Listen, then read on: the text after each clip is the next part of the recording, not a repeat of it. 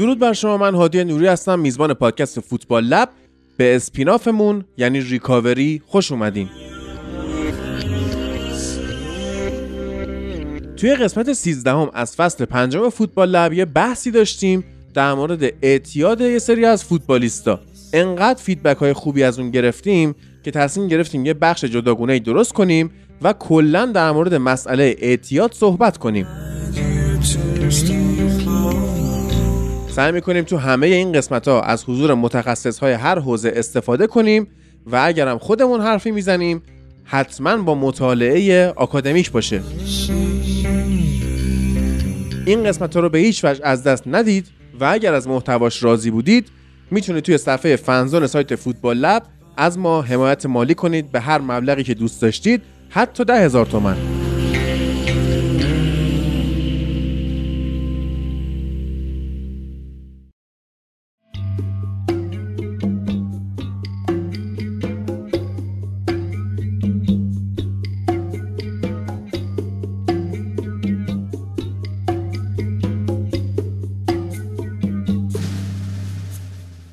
به قسمت 3 ریکاوری خوش اومدید. ما توی قسمت اول در مورد مسئله اعتیاد صحبت کردیم، توی قسمت 2 انواع مواد جایگزین رو براتون معرفی کردیم و زیر شاخه ها و غیره. از این قسمت به صورت جزئی میخوایم بریم دونه دونه این مواد جایگزین رو در واقع بررسی کنیم. اولین موضوعی که میخوایم باهاش شروع کنیم چیه؟ تریاک. شاید بشه گفت قدیمی ترین ماده مخدر. نحوه مصرفش چیه؟ خوردن و تدخین به معنای دود کردن. این دو روش معمول مصرفشه و اصلا تاریخچه‌ش رو بررسی کنی یک داستان‌هایی داره، از تولید بگیر، صادراتش، وارداتش، جنگایی که سرش شده، آدمایی که مصرف می‌کردن، قوانینی که واسش وضع شده. اصلا بیا و ببین چه توی ایران چه توی جهان. جایی که اولین بار تریاک کشف شده کجا بوده؟ نزدیکای دریای مدیترانه. خب اولین باری که در واقع تاریخ ثبت کرده این رو برمیگرده به نوشته های هومر، که همین که ایلیاد و اودیسه رو نوشته. توی نوشته هاش به گل خشخاش اشاره کرده که چی بوده؟ جزو گلای زینتی باغ‌های روم توی 800 سال قبل از میلاد. و حالا کیه که ندونه اینا صرفاً گل زینتی باغ نبودن. ابوعلی سینا و فخر رازی، که فخر رازی همین پایین خیابون انقلاب، اینا تریاک رو توی ایران به عنوان داروی مسکن معرفی میکنن و در واقع واسهش فکت علمی میارن. اولین پزشکایی بودن که در واقع توی قرن 10 میلادی به صورت کامل تریاک رو شناختن و موفق شدن که همه ابعادش رو در بیارن. حالا اینکه تریاک از کجا اومده به ایران خیلی بحثای متفاوتی است. بعضیا میگن که از همون داستان یونان وارد ایران شده و مثلا یه سری میگن اسکندر با خودش آورده به ایران موقعی که اومد هخامنشیانو آتیش زد و رفت. یه عده‌ای میگن که نخیر، بعد از حمله عربستان به ایران وارد شده. بعضیا میگن که نادرشاه که حمله کرده به هند، سربازای نادرشاه از هندیا تریاک کشیدن رو یاد گرفتن و با خودشون آوردن ایران. کلاً بعد از اینکه وارد شد و به تولید انبوه توی ایران رسید، یکی از مهمترین محصولهای صادراتی ایران بود. مثلا یه مورخ انگلیسی می‌نویسه که از 26 ولایت ایران، حالا شما فرض کن 26 استان، توی 18 ولایتش تریاک کشت میشه. و کلاً وقتی خب کشت میکنی خودت هم مصرف میکنی، فلذا کشاورزا و کارگرا هم خودشون شروع میکنن به مصرف کردن. ولی نقل قول بهتری که من میتونم بیارم، که به لحاظ تاریخی به نظرم یه خورده محکمتره، اینه که توی اوستا که کتاب مذهبی زرتشتیاس به مسئله اعتیاد اشاره شده. با چه لغتی؟ لغت بنگ، که همون کلیپ گربه رو اذیت میکنه خانم شاکری، بنگ اینا. این فصل 15 وندیداد گفته که حالا مثلا یه خاطره تعریف کرده و مثلا یه کنیزی بوده با یه بنده خدایی وارد رابطه میشه و این باردار میشه و میری پیش پیرزنی، میگه آقا چیکار کنم خاک تو سرم شده. پیرزنه بهش بنگ میده، میگه که با این بیا برو سقط جنین بکن. و کلن بنگ 2 نحوه مصرف داشته، یعنی 2 مورد مصرف داشته، درمانی و تخدیری، که مصرف تخدیری بنگ از نظر زرتشت اهریمنی بوده، یعنی کار بدی بوده. حالا چه کشورایی با این بنگ آشنا بودن؟ مصر و تونس و مراکش و الجزایر و عراق و عربستان و فلسطین و ترکیه و یونان و تبت و افغانستان و ایران. یعنی این خاورمیانه نابود کرد دنیا رو. بعد دیگه این حالا بنگ در واقع میشه همون هشیش و اینا ها. خب اما این تریاک ریشه دارتر از اونه. بعد خود تریاک رو این دوستان تو زمان صفویه دیگه اوج مصرف ایرانیا بوده، که حتی شاعرها و عرفا و غیرم هم تریاک مصرف میکردن هم بنگ. مثلا قطب الدین شیرازی ایشون ترک کرده اعتیادو، یکی از معروف ترین معتادای تاریخ ادبیات ایران. بعد از بنگ و اینا، یعنی خب بنگ میگم از زمان زرتشت دیگه، خب تریاک وارد ایران میشه و باعث میشه که بازار بنگ و حشیش چی بشه؟ کساد بشه. مثلا استاد پورداوود گفته که اگر افیون نبود، افیون اوپیوم. دوستان که زبان شناسی خود مطالعه کرده باشن متوجه ارتباط کلمات در زبانهای مختلف میشن، مثل پیژامه که مثلا پجاماز از انگلیسی، مثلا پیژامه فرانسوی و فلان اینا، اما در نهایت این کلمه اصلش فارسی بوده، پاجامه بوده، همون زیر شلواری که شما توی خونه میپوشی. افیون همون اوپیومه، یعنی این کلمه هم میتونه ریشه فارسی یا حداقل خاورمیانه‌ای داشته باشه که حالا اونور دنیا بهش میگن اوپیوم. نوشته که اگر افیون نبود بازار بنگ گرمتر بود. از روزی که افیون هماورد سهمگین بنگ از جمله خشخاش به درآمد، گروهی از دلدادگان بنگی وارفتگان تریاکی شدند. فلذا استعمال تریاک در ایران از قرن اول هجری شروع شده که در زمان ساسانیان از عربستان حمله میکنن به ایران. گفتن که سپاهیان عربستان این زهر مهلک که موارد دارویی هم داره رو با خودشون آوردن. اونا چیکار کردن؟ ناراحتی‌های جسمی و رفع خستگیشون رو با تریاک یا همون افیون رفع می‌کردن. ایرانی‌ها هم اینا یاد می‌گیرن. چرا؟ خب این مردم چادرنشین و اینا توی صحراهای گرم و خشک بودن، تو مسافت‌های طولانی خب درد داشتن دیگه. مثلا حالا کم آبی میتونسته باشه، خستگی میتونسته باشه، با هواپیما که نمیاد، شتر و خر و الاغ و چه می‌دونم اسب و اینا میاد. برای درد، برای تسکین درد از تریاک استفاده میکنه. بعد دیگه این وارد دربارها میشه. دیگه تو تاریخ بیهقی هم مثلا شما میتونید ببینید که مثلا غزنویان و سلجوقیان میخواستن با هم بجنگن، این امیر مسعود غزنوی تریاک کشیده بوده، با فیل حمله کرده بودن به این طغرل سلجوقی، همین فکر کنم برج طغرل شاه‌عبدالعظیم بشه. این رو فیل خوابش میبره.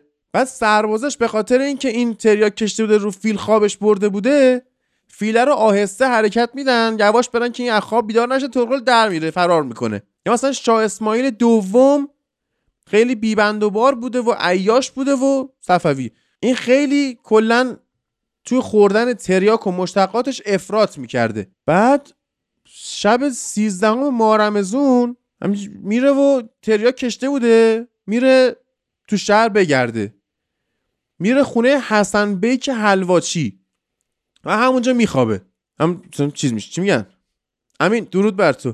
اینایی که تریاک میزنن میخوابن بهشون چی میگه؟ اونجا درود بر تو لش میکنه چیکام. آره خوب هستی.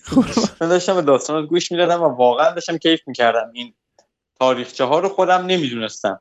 میدونستم آره یه سری جنگ‌های تریاک اتفاق افتاده، مثلا زمانی که زمان ناصرالدین شاه سپاه ایران خیلی ناکارآمد بوده. آره. چرا؟ چون زمانی که به ایران حمله می‌شده ایران ارتش نداشته، ایلات جمع می‌شدن می‌رفتن برن بجنگن برای ایران.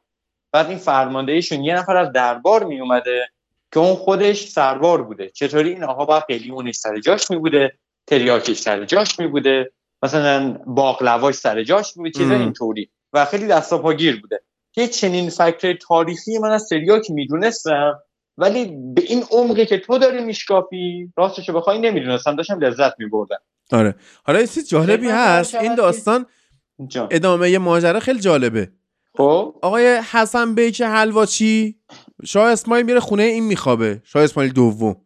خب تریاکش میره میخوابه، بلک اوت میکنه. حسن بیک حلواچی میاد خونه، اونم میگیره همونجا میخوابه. بعد صبح بلند میشه میبینه شاه اسماعیل دوم بیدار نمیشه، میره حکیمو میاره و اینا. حکیم دکتر در رو وا میکنه، میبینه که این شاه اسماعیل مثلا نصف بدنش فلجه و لکنت زبانه. و بعد همینجوری با تتپت ماجرا تعریف میکنیم که آره ما چی شد که مثلا رفته بودیم بیرون و دیدیم که یه بنده خدای نشسته داره کلوچه و تریاک و اینا میخوره، نشستیم باش خوردیم. بعد انقدر خورد که تو همون خونه حسن بیک حلواچی شاه اسماعیل دوم به علت اووردوز تریاک مرد. عالی شد، یعنی تاریخ ایران خیلی قشنگ نوشته شده. آره زیباست. آره بعد مثلا یعنی الان حالی ما میگیم که چرا یه نفر تو یونایتد نبوده که مثلا دست این بچه لینگاردو بگیره بگه بیشور تو به زیاد پول میدن نرو الکل انقدر نخور. آره. اون موقع پادشاه ایران اینو نمی‌دونست، بعد دست اینا رو می‌گرفت. اصلا به خاطر همین آره. مستشار از فرهنگ اومد به نظرم. بعد تا اوایل دوره شاه عباس خیلی اصلا مصرف تریاک بین همه رواج عمیق، یعنی فکر کنم میگم دوره صفویه دوره اعتلاع تریاک در تاریخ ایران بوده. بعد درست نوشت توماس هربرت یکی از سفیرای اروپایی بوده که تو اوایل سلطنت شاه عباس سفر میکنه به ایران. این تو خاطراتش نوشته تریاک را که شیره خشخاش است تقریبا در ایران همه مردم میخورند و هیچ کس نیست که آن را مصرف نکند. بعد شاه عباس یه مقدار حالا به حال من خوشم نمیاد ازش، ولی پادشاه با صلابت‌تری بوده، خیلی سفت و سخت بوده.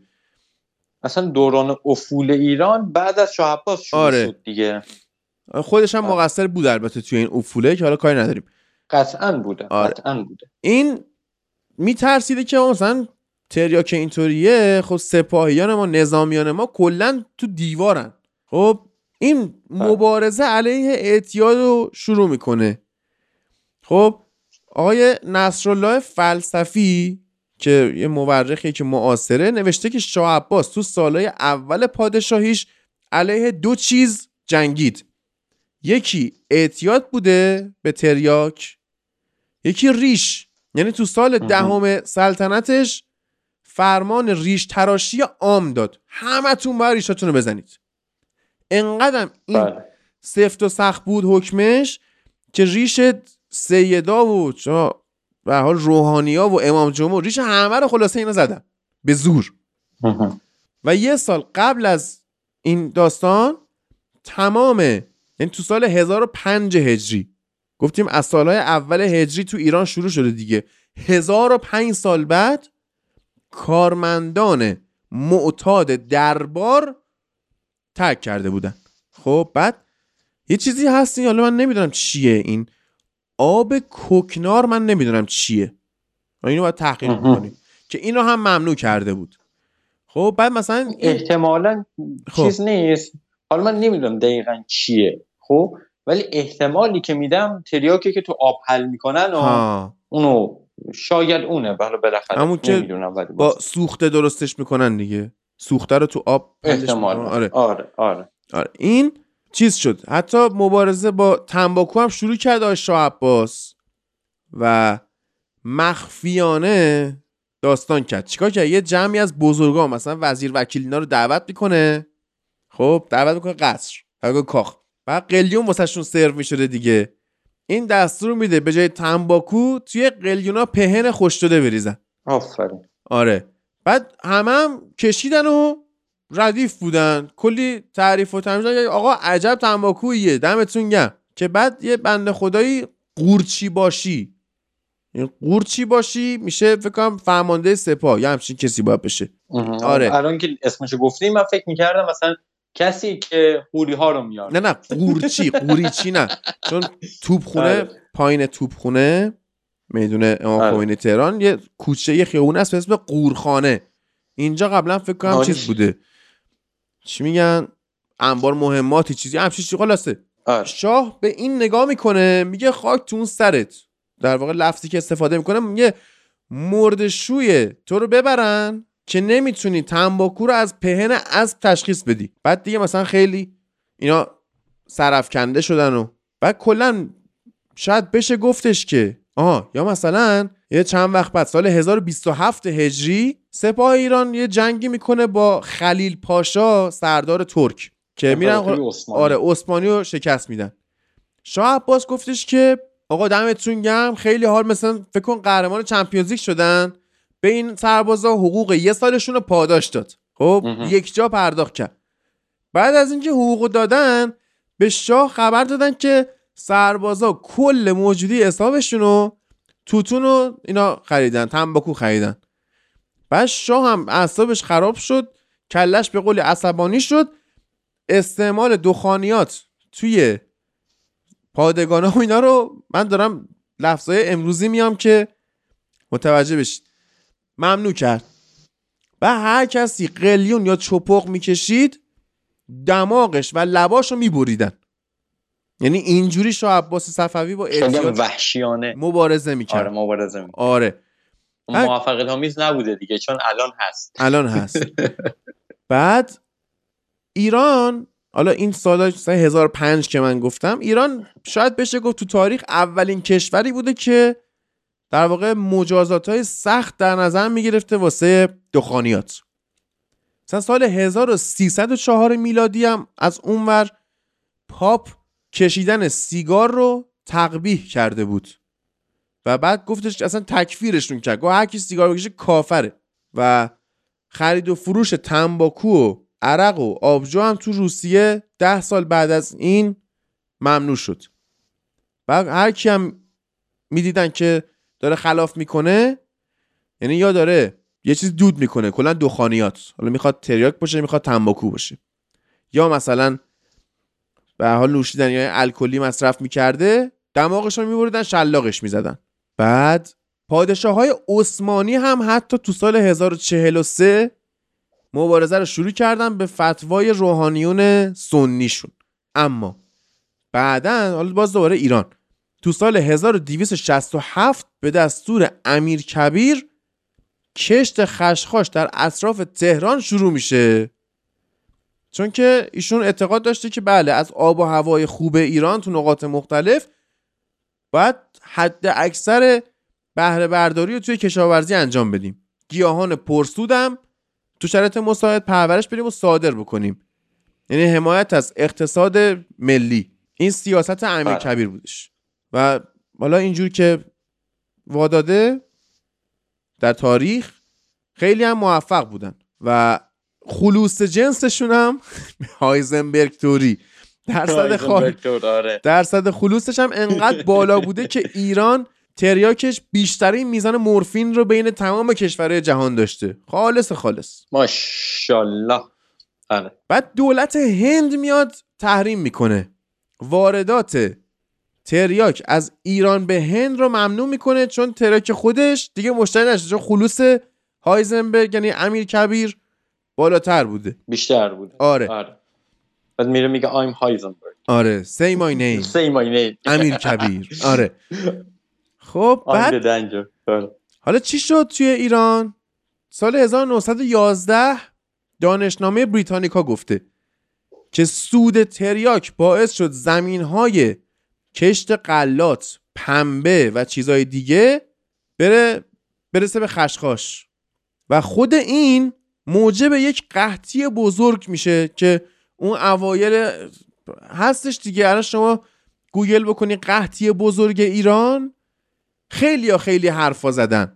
من میگم مثلا اگه بابا بزرگی دارید که مثلا 110 سالشه فلان هنوز عقلش سر جاشه، ازش بپرسید اون قحطی بزرگو یادشونه که مردم ایران از شدت نبود گندم و نون و آرد و میوه و چی و اینا افتاده بودن به آدمخواری.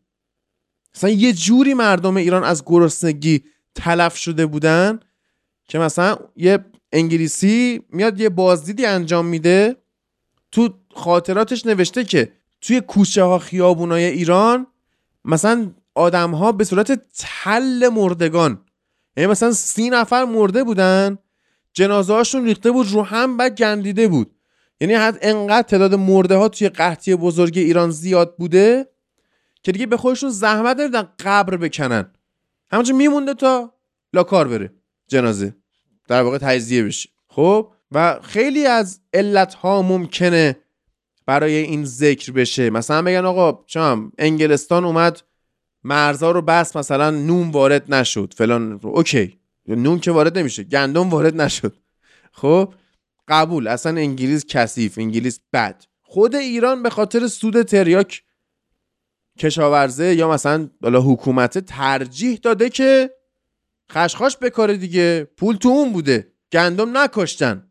بعد توی سال 1911 که این اتفاقا میفته، مثلا 1907 نصف صادرات تریاک ایران کلا به چین بوده. یعنی چینی‌ها که الان همه چی رو به همه جا صادر میکنن، خودشون وارد کننده تریاک بودن. بعد حالا کجاها بیشتر قحطی اومده تو ایران؟ اصفهان، شیراز، بهبهان، کرمانشاه. خب این باعث شد مثلا گرانی گندم و غلات دیگه و فلان اینا. بعد مرغوب ترین تریاک، معروف به تریاک عربستانی، توی دزفول و شوشتر کش می شده. بعد تریاک یزد و ساری و بابل هم مثل این که مرغوب بوده. پس چی شد؟ همه جای ایران سرای تریاک بوده و گفتم مرغوب ترین تریاک ایران تریاک عربستانی. پس تایید تاریخی به ما چی میگه؟ حمله عرب ها در زمان ساسانیان تریاک رو وارد ایران میکنه. بعد جنگ تریاک مثلا داریم، چون که چین، خب گفتم نصف صادرات تریاک ایران به چین بوده، چین دید مردمش دارن معتاد میشن، اومد چیکار کرد؟ جلوی ورود تریاک ایران به چین رو گرفت. خب بعد حالا چجوری تریاک ایران میرفته به چین؟ با دلالای انگلیسی. خب دلالای انگلیسی هم قانون چین رو بر نتابیدن، شروع کردن به روش‌های غیر قانونی دوباره وارد کردن تریاک. خب بالاخره تو چین مشتری داشته دیگه، انگلیسی هم که چی دوست داره؟ پول. شروع کردن غیر قانونی وارد کردن، چین ناراحت میشه و سال 1840 2200 تا صندوق تریاک قاچاق انگلیسی‌ها رو می‌ریزه دریا. انگلیس هم ناراحت میشه، جنگ تریاک شروع میشه که جنگ مفتزهانه ای هم حالا ذکر شده که چین جنگو میبازه و 6 اون موقع ها سال 1840، خب یه بار دیگه میگم سال 1840 $6 میلیون بابت تریاکی که تو دریا ریخته بود به انگلستان غرامت داد. $15 میلیون به عنوان خسارت جنگ به انگلستان داد. جزیره هنگ کنگ هم به انگلیس واگذار کرد، چند تا بندرش هم بهش داد. سال 1840 $21 میلیون شما میتونستی، یعنی اگه چنجش کنی یا مثلا کارنسی رو بیاری بالا به تورم و فلان و به ارز روز، خلاصه $21 میلیون اون موقع الان میشه خیلی. الان با اون پول شما میتونی جف بزوس و ایلان ماسک و این مایکروسافت کیه؟ همین بیل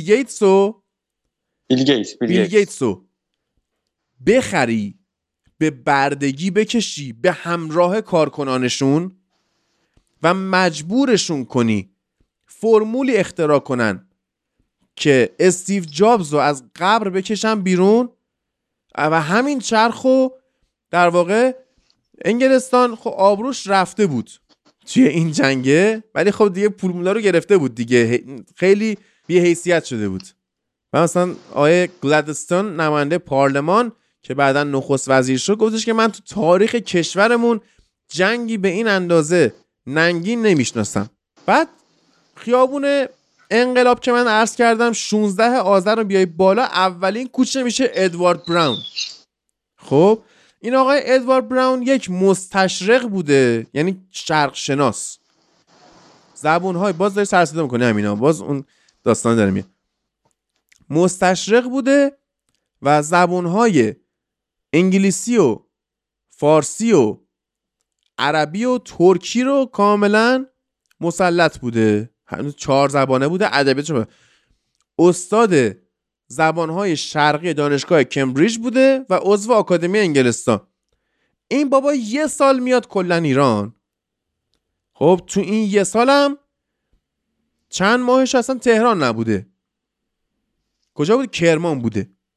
خب و یارو با 1 سال سابقه حضور در ایران الان یه خیابون به نامشه، یه کوچه به نامشه. این میره کرمان، توی باقی اونجا بوده و این خیلی چش درد داشته، چشش تورم کرده بود، متورم شده بود. بعد یه چند تا کرمونی هم دعوت کرده بوده، یه شکایت میکنه آقا من چشم درد بکنه، سرم درد بکنه. فعلا کرمونی هم میگن که بیا یه چیزی ما داریم، مثلا دیدی همین سریالا مثلا بیا یه چیز دارم، سیاهیه تو چای حل میکنی آره. ردیف میشی. کرمونی ها بهش گفتن که آره قرقور. کرمونی ها گفتن بیا یه تریاک بکش ردیف میشی. خب این یه 10 دقیقه مقاومت میکنه، بعد 10 دقیقه میگه آقا بده بکشیم ببینیم چیه.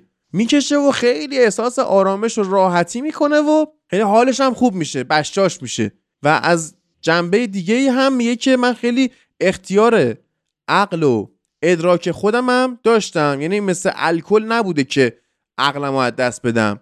درد چشم هم خوب شد و اون وقت من تازه فهمیدم که چرا ایرانیا به این ماده میگن پادزهر، یعنی به تریاک. بعد آیه ادوارد براون از اون روز عملی میشه، یعنی معتاد به تریاک میشه. بعد وقتی میخواست 2 ماه کرمان بوده، تو این 2 ماه 0 تا 100 عمل رو میره بعد چش درد. ماشاءالله. آره. و وقتی میخواسته دیگه برگرده انگلستان، مثلا دولت انگلستان میگه باید ترک کنی و فلان اینا، میگه آقا ردیفه من ترک کردم. خب منتها بعدن که داشته میرفته مثل اینکه وسایل کشیدن تریاک رو با خودش به انگلستان برده. آقای ادوارد براون رو ما از دست دادیم. بعد کلی هم بالا مثلا شاعرها و نویسنده های تاریخ ادبیات ایران از ملک و شعرهای بهار بگیر تا خیلیا در مدح و ستایش تریاک شعر گفتن و کلا لذت. مثلا ملک الشعرا میگه که آتش و ابر و دم و دود است پیدا در افق، کو مقامی امن و جای محرم و دود و دمی. یعنی دنبال داستان بود آقای ملک الشعرای بهار. خب این حالا یه تاریخ دنبال جمع بوده، جمع پایه بیاد که بالاخره آره اونایی که میگن ان شاءالله جمع آخر نباشه. آفرین. آره این آره تاریخچه‌ای بود از تریاک، بیشتر هم تو ایران، به خاطر اینکه واقعا تریاک از خاورمیانه اومد بالا. یعنی اگر یه ذره دید رو وسیع‌تر بکنیم، مدیترانه رو حالا با اینکه قاره اروپا محسوب میشه بیاریم قاطی خاورمیانه، این دوستان کلا از اینجا سر برآوردن و این دخانیات و تدخین و تدخیر و تمام از خاورمیانه اومده. هرچند که مثلا حالا ما گفتیم توی مکزیک مثلا اینا چپق میکشیدن و فلان اینا، بالاخره بشر دنبال داستان هست.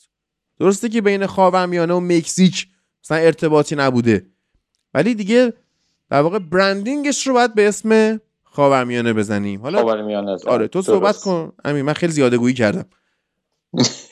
لذت بردیم.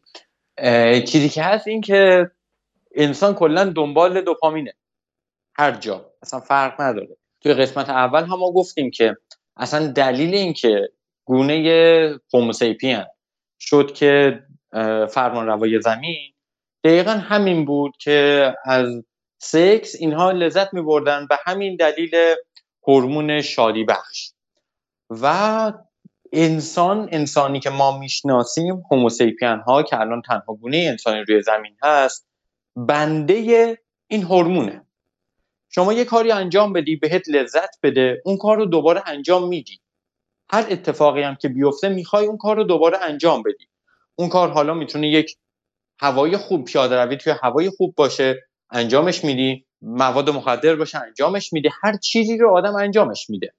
خب و اون اعتیاد روانیش وجود داره.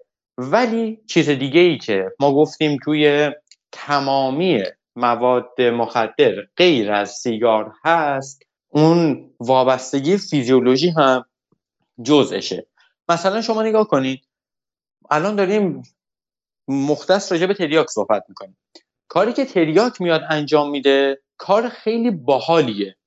نگاه کنید بدن انسان به صورت نرمال خودش دوزهای پایینی از مورفین، از مواد اوپیومی تو بدن خودش میسازه. چرا میسازه؟ برای کاهش درد، برای لذت.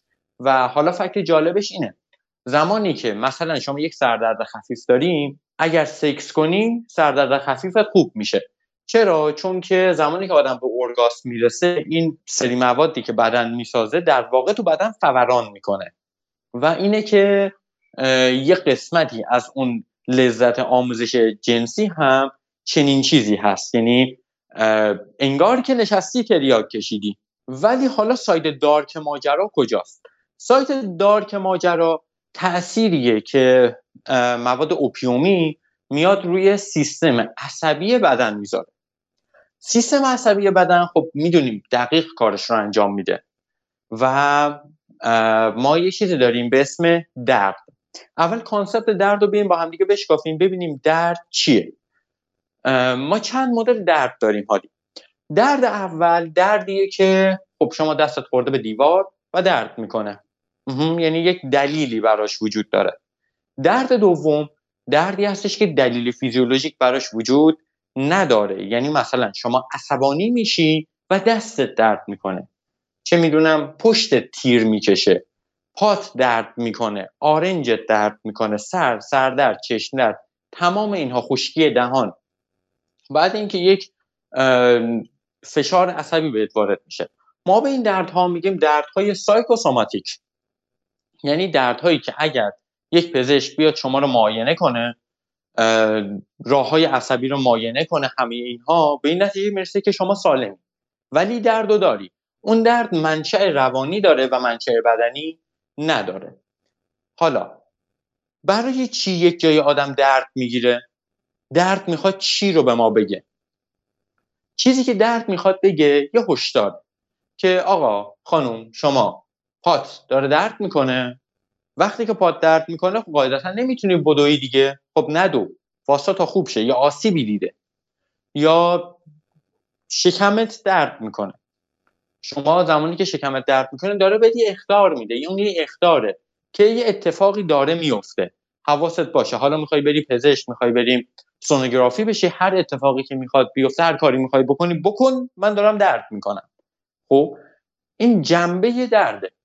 و حالا اینو تو پرانتز بگیم، بدن انسان به تمامی محرک ها عادت میکنه غیر از درد. یعنی شما به بوی بد عادت میکنی، به صدای ناهنجار عادت میکنی، به منظره زیبا عادت میکنی، به منظره کثیف عادت میکنی و اینها. به تنها چیزی که نمیتونی هیچ وقت عادت کنی درده. و خب پرانتز رو ببندیم. کاری که تریاک انجام میده چیه؟ کاری که کلا مواد اوپیومی انجام میدن چیه؟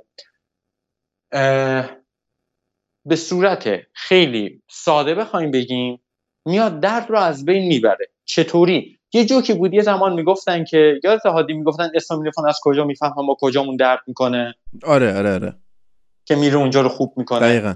استامینوفون، کدوئین، تریاک، چه میدونم تمامی چیزهایی که از تریاک مشتق میشن یک کار رو انجام میدن. میان صورت مسئله درد رو پاک میکنن. یعنی چی؟ فرض بگیرین شما دستتون داره درد میکنه. خب خب این یه عصبی باید وجود داشته باشه، گیرنده یه در میاد عصبو میده به یک عصب خیلی بلندی که واسطه هست، این میبره میبره میبره میره توی نخا، از طریق بسل و نخا وارد میشه، میره میره میره به قسمتی از مغز که که میاد درد و پردازش میکنه. این سری داروها میان چیکار میکنن؟ اون قسمتی که نخا داره به مغز وصل میشه رو بلاک میکنن، یعنی انگار میاد اون بزرگراه درد رو میبنده، همه کارو انجام میشه، اون عصبه هنوز داره کارش رو انجام میده، میده به نخا، نخا میبره به مغز، هیچی به مغز نمیرسه. بنابراین شما درد رو حس نمیکنی چون پردازش نمیشه اون پیام. اون پیام باید پردازش بشه، دوباره از همون مسیر برگرده، بیاد به اون نقطه و بهش بگه درد کن، که این درد کنه و شما درد رو حس کنی. خب پس بنابراین زمانی که این کار انجام نشه شما درد رو حس نخواهی کرد، چه شما واسه سردردت بخوای در واقع قرص بخوری، تریاک مصرف کنی یا هر چیزی، چه برای پادردت، برای سردردت هم شما بیای تریاک مصرف کنی، کدوین بخوری، پادردت هم خوب میشه. خب یعنی یک جا نیست. این یکی از کارهایی که انجام میشه و خب باعث میشه که آدم دردش خوب بشه، بنابراین خب برم تریاک بکشم دیگه. آها. چیز دیگه ای که هست اینه که خب شخصی رو شما فرض کنی که یک درد مزمن داره، برای مثل همون آقای انگلیسی که گفتی که چشمش متورم شده و داره درد میکنه، ادوارد براون، و نمیدونست، آره ادوارد براون، و نمیدونسته باید چی کار کنه با این دردش، هر کاری هم میکنه خوب نمیشه، ایشون میاد تریاک مصرف میکنه و خوب میشه. زمانی که نیم عمر تریاک تو بدنش تموم میشه خب درد هست دیگه، درمان که نشده، که یه مسکن صرفا خیلی قوی مصرف کردی، خب درده دوباره هست، بنابراین ایشون میاد دوباره تریاک مصرف میکنه که خوب بشه. بعد از اینکه اون دو تموم میشه دوباره باید تریاک مصرف کنه خوب بشه دیگه، چشمو که درمان نکرده که. آها. بنابراین این خودش میتونه یک شروع کننده اعتیاد باشه. یه زمانی وقتی که کرونا بود یه سری از هموطنان عزیز میگفتن ما خودمون کرونا کشی میکنیم، میومدن تریاک مصرف میکردن، چی همه آدم که زمان کرونا معتاد به تریاک و اینها شد. همون دوستمون که میگه معتادا نمیگیرن، اون آفرین، آره معتادا نمیگیرن، ولی نه معتادا اتفاقا خیلی خوبم میگیرن.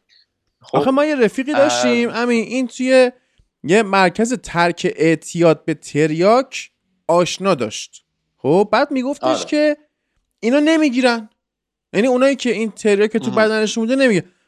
بعد یه دو سه ماه بعد فکت اومد که آقا اینا بله اوایل نمی گرفتن، خب البته آره. که باید ذکر بشه که آقا خب محیط هم ایزوله بوده، درست شد، کسی نمیمده وارد بشه که، و مثلا اون ویروس مگه تو هوا مثلا چقدر میخواد سفر کنه بره برسه به اون کمپه، دقیقاً خب؟ آره. آره. آقا یه نفر از اینا رفت مرخصی، بعد نگرفت اما ناقل شد، بعد اومد آره. توی کمپ یکی دو نفر گرفتن، بعد ویروس هم خب به شدت، چون ویروس آزمایشگاهی بود دیگه، خودمونیم، ویروس هم آره دیگه. به شدت هوشمند خودشو یه جهش داد، یه تطبیق با محیط پیدا کرد، تمام اون کمپ گرفتن به طرز وحشتناکی و 30% اونا مردن که عالی شد. بله بله بله آره. حالا معتادا که نمیگیرن، ولی خب دیدیم که گرفتن،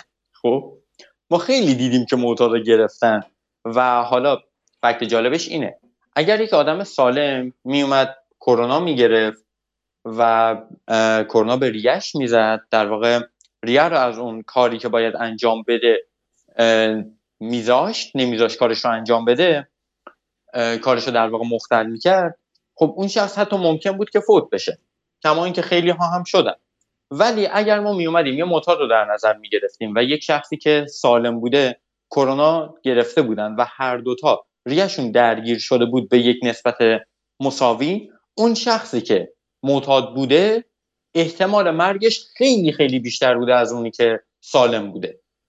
خب و آره، ولی معتادا سخت‌تر میگرفتن. چرا به نظرت هادی؟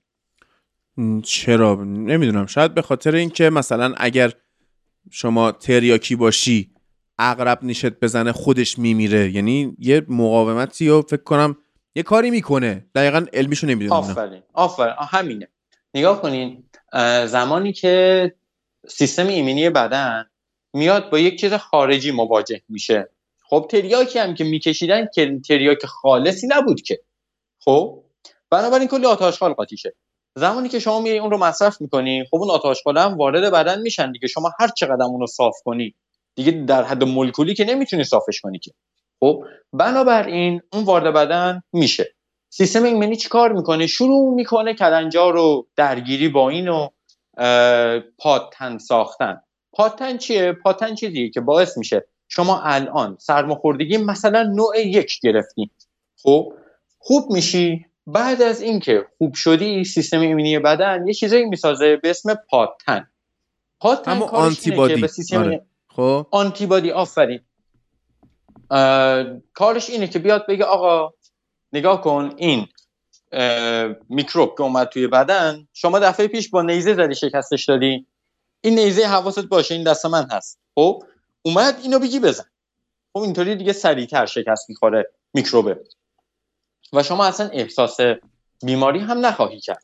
و خب افرادی که خودشون رو خیلی ایزوله نکرده بودن، افرادی که میذاشتن حتی ویروس وارد بدنشون بشه ولی به حد کنترل شده، اینها خیلی راحت‌تر با کرونا در واقع دیل میکردن. یه پزشکی بود توی بیمارستانی، ایشون نمیومد ماسک رو کیپ نمیکرد، یعنی ماسک N95 که اصلا نمیزد، خب ماسک معمولی فقط میزد، یک دونه هم ماسک سلایه میزد، مثلا 2 تا 3 تا رو هم نمیزد. بعد ماسک هم خوب کیپ نمیکرد. بهش میگفتم خب آقای دکتر شما دکتری، چرا کیپ نمیکنی ماسک تو؟ خب میمیری. بعد میگفت که نه این اتفاق نمیفته. چرا؟ میگفت ماسک قسمت خیلی زیادی از ویروس ها رو میگیره، اون ویروس های کمی که وارد بدنم میشن باعث میشن که سیستم ایمنی هوشیار باشه بدون باید چی کار کنه. بنابراین زمانی که من کرونای اصلی رو اومدم گرفتم بهتر کار میکنه. در واقع ایشون میومد خودش رو واکسینه میکرد قبل این که هنوز واکسنی بیاد بیرون. خب و این دقیقا چنین حالتیه جان. یا فکر کنم ما هم همین کارو کردیم، چون من یه تایمی به بعد دیگه گفتم آقا ولش کن دیگه، خسته شدم. و حالا مترو بیارتی اینا که من سوار نمیشدم، ولی دیگه مثلا چند فضای عمومی، کافه، رستوران فلان دیگه بیخیال بودم عملا. آره همین 6 بار 7 بارم گرفتم ولی نمردم هنوز. نه من 2 بار گرفتم، چون اون 2 بارم عملا هیچیم نشد، فقط یه مقدار بدن درد داشتم همین که بعد 1 بار رو یادم دقیقاً با 12 ساعت استراحت تموم شد. یه تریاک مثل ادوارد براون میزدی دردت هم کم. آره خب یک دلیل این که اشخاصی که تریاک رو مصرف میکنن از یک مصرف کننده 1 بار تبدیل میشن به کسایی که معتاد به تریاک و باید تریاک مصرف کنن، چنین چیزیه، درده. یه چیز دیگه اینه که خب تریاک میاد توی قسمت‌های قلبی عروقی، در واقع عروق رو گشادتر میکنه. زمانی که عروق گشادتر بشه خب چه اتفاقی میفته؟ به طبعش فشار خون میره بالا. فشار خون که بره بالا، چون خب چیز شده دیگه، گشادتر شده، خون بیشتری میتونه رد شه دیگه، بنابراین موادی که داره توی خون رد و بدل میشه بیشتر میتونه بره به اون سلول ها برسه، قند بیشتری میرسه، مواد در واقع مغذی بیشتری میرسه، اکسیژن بیشتری میرسه و احساس سرخوشی از این طریق هم میتونه بیاد، علاوه بر اون هورمون دوپامینی که باعث میشد احساس سرخوشی داشته باشه. علاوه بر اون برای خیلی ها مصرف مواد مخدر یه جور ماجراجوییه و هر ماجراجویی با خودش چی داره؟ آدرنالین داره. آدرنالین هم به شدت اعتیادآوره. از سمت دیگه این رو هم میتونیم بگیم و خدمت شما عرض شود. میریم توی قسمت ترک تریاک. چه اتفاقی میفته؟ اتفاقی که میفته شخص میاد واکنش‌های فیزیولوژیک نشون میده. چرا واکنش فیزیولوژیک نشون میده؟ چرا صرفا مثلا سیگار نیست؟ واکنش فیزیولوژیک نداری شما. واکنش فیزیولوژیک نشان دهنده اینه که اون مواد به کل فیزیولوژی شما نفوذ کرده، یعنی اومده توی سیستم عصبی نوروترانسمیترها رو دستکاری کرده، اون هورمون هایی که باید ترشح میشد رو ترشح کرده، اونایی که نمیخواست ترشح بشه رو ترشح نمیکنه خودش. خب و این تمام اینها باعث میشه که شما توی پروسه ترک مشکلات گوارشی داشته باشی، مشکلات جنسی داشته باشی و همه اینها باشه. ترک نه فقط نگاه کنین اینجا یکم احتمالاً شما وقتی اسم ترک رو میشنوید یعنی کسی دیگه نخواد بکشه، نه به نظر من ترک اون نیست. از سایدی که من دارم نگاه میکنم ترک یعنی این که شما نیم عمر تریاک تو بدن تموم شده، باید دوز بعدی رو مصرف کنی، بهت نرسیده، بدن میره توی پروسه ترک، فکر میکنه که داره، اون مواد رو ترک میکنه، بهش نیاز داره، علائم نشون میده، تب، تشنج، تمام اینها رو میتونه انجام بده که شما اون مواد بیایی بهش برسونی. این میشه پروسه ترک. یعنی اگر داریم فکر میکنیم ترک یعنی این که خب شخص میخواد یه کامل بذاره کنار دیگه، تموم شد، تریاک بی تریاک، اون هم میتونه باشه، ولی اینجا منظور من اون نیست. منظور من خماری بهش میگیم. آره افتادن توی خماریه، یعنی شما الان باید بشینی بکشی، آفرین، بشینی بکشی، بهت نمیرسه بشینی بکشی، اصلا وقتش نیست، جاش نیست، حالش نیست. خب اون پروسه ترکه. آره. که شخص کلی بدو میکنه، به هر دری میزنه که مواد رو به دست بیاره. اصلا مهم نیست قراره چه اتفاقی بیفته ها، باید مواد به دست بیاد. خب ببین و... پروسه آره. ترک خب خیلی برای آدم ها دردناکه، ترک هر چیزی. خب به خاطر همین حالا مثلا دولت ها اومدن چیکار کردن در ادامه تاریخ، چه من بیام به امروز برسونم، دولت ها اومدن خودشون برای خودشون یه سری قوانین تصویب کردن واسه کمک کردن به ترک تریاک یا حتی اجبارش. بعد سال 1289 اصلا قانونی واسه ترک تریاک نبوده.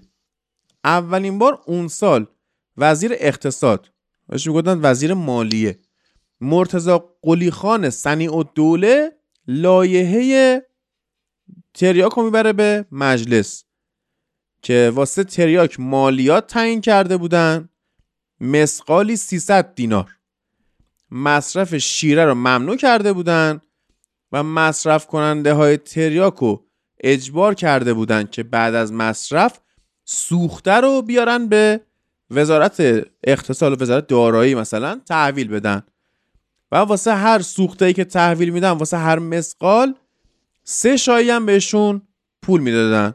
حالا مثلا یه پول باشه، جایزه‌ای باشه، اینا تشویق میشن. بعد دیدن که حالا خیلی چیز نشد، 2 سال بعد اومدن بیشترش کردن، مالیات تریاکو 150 دینار افزایش دادن.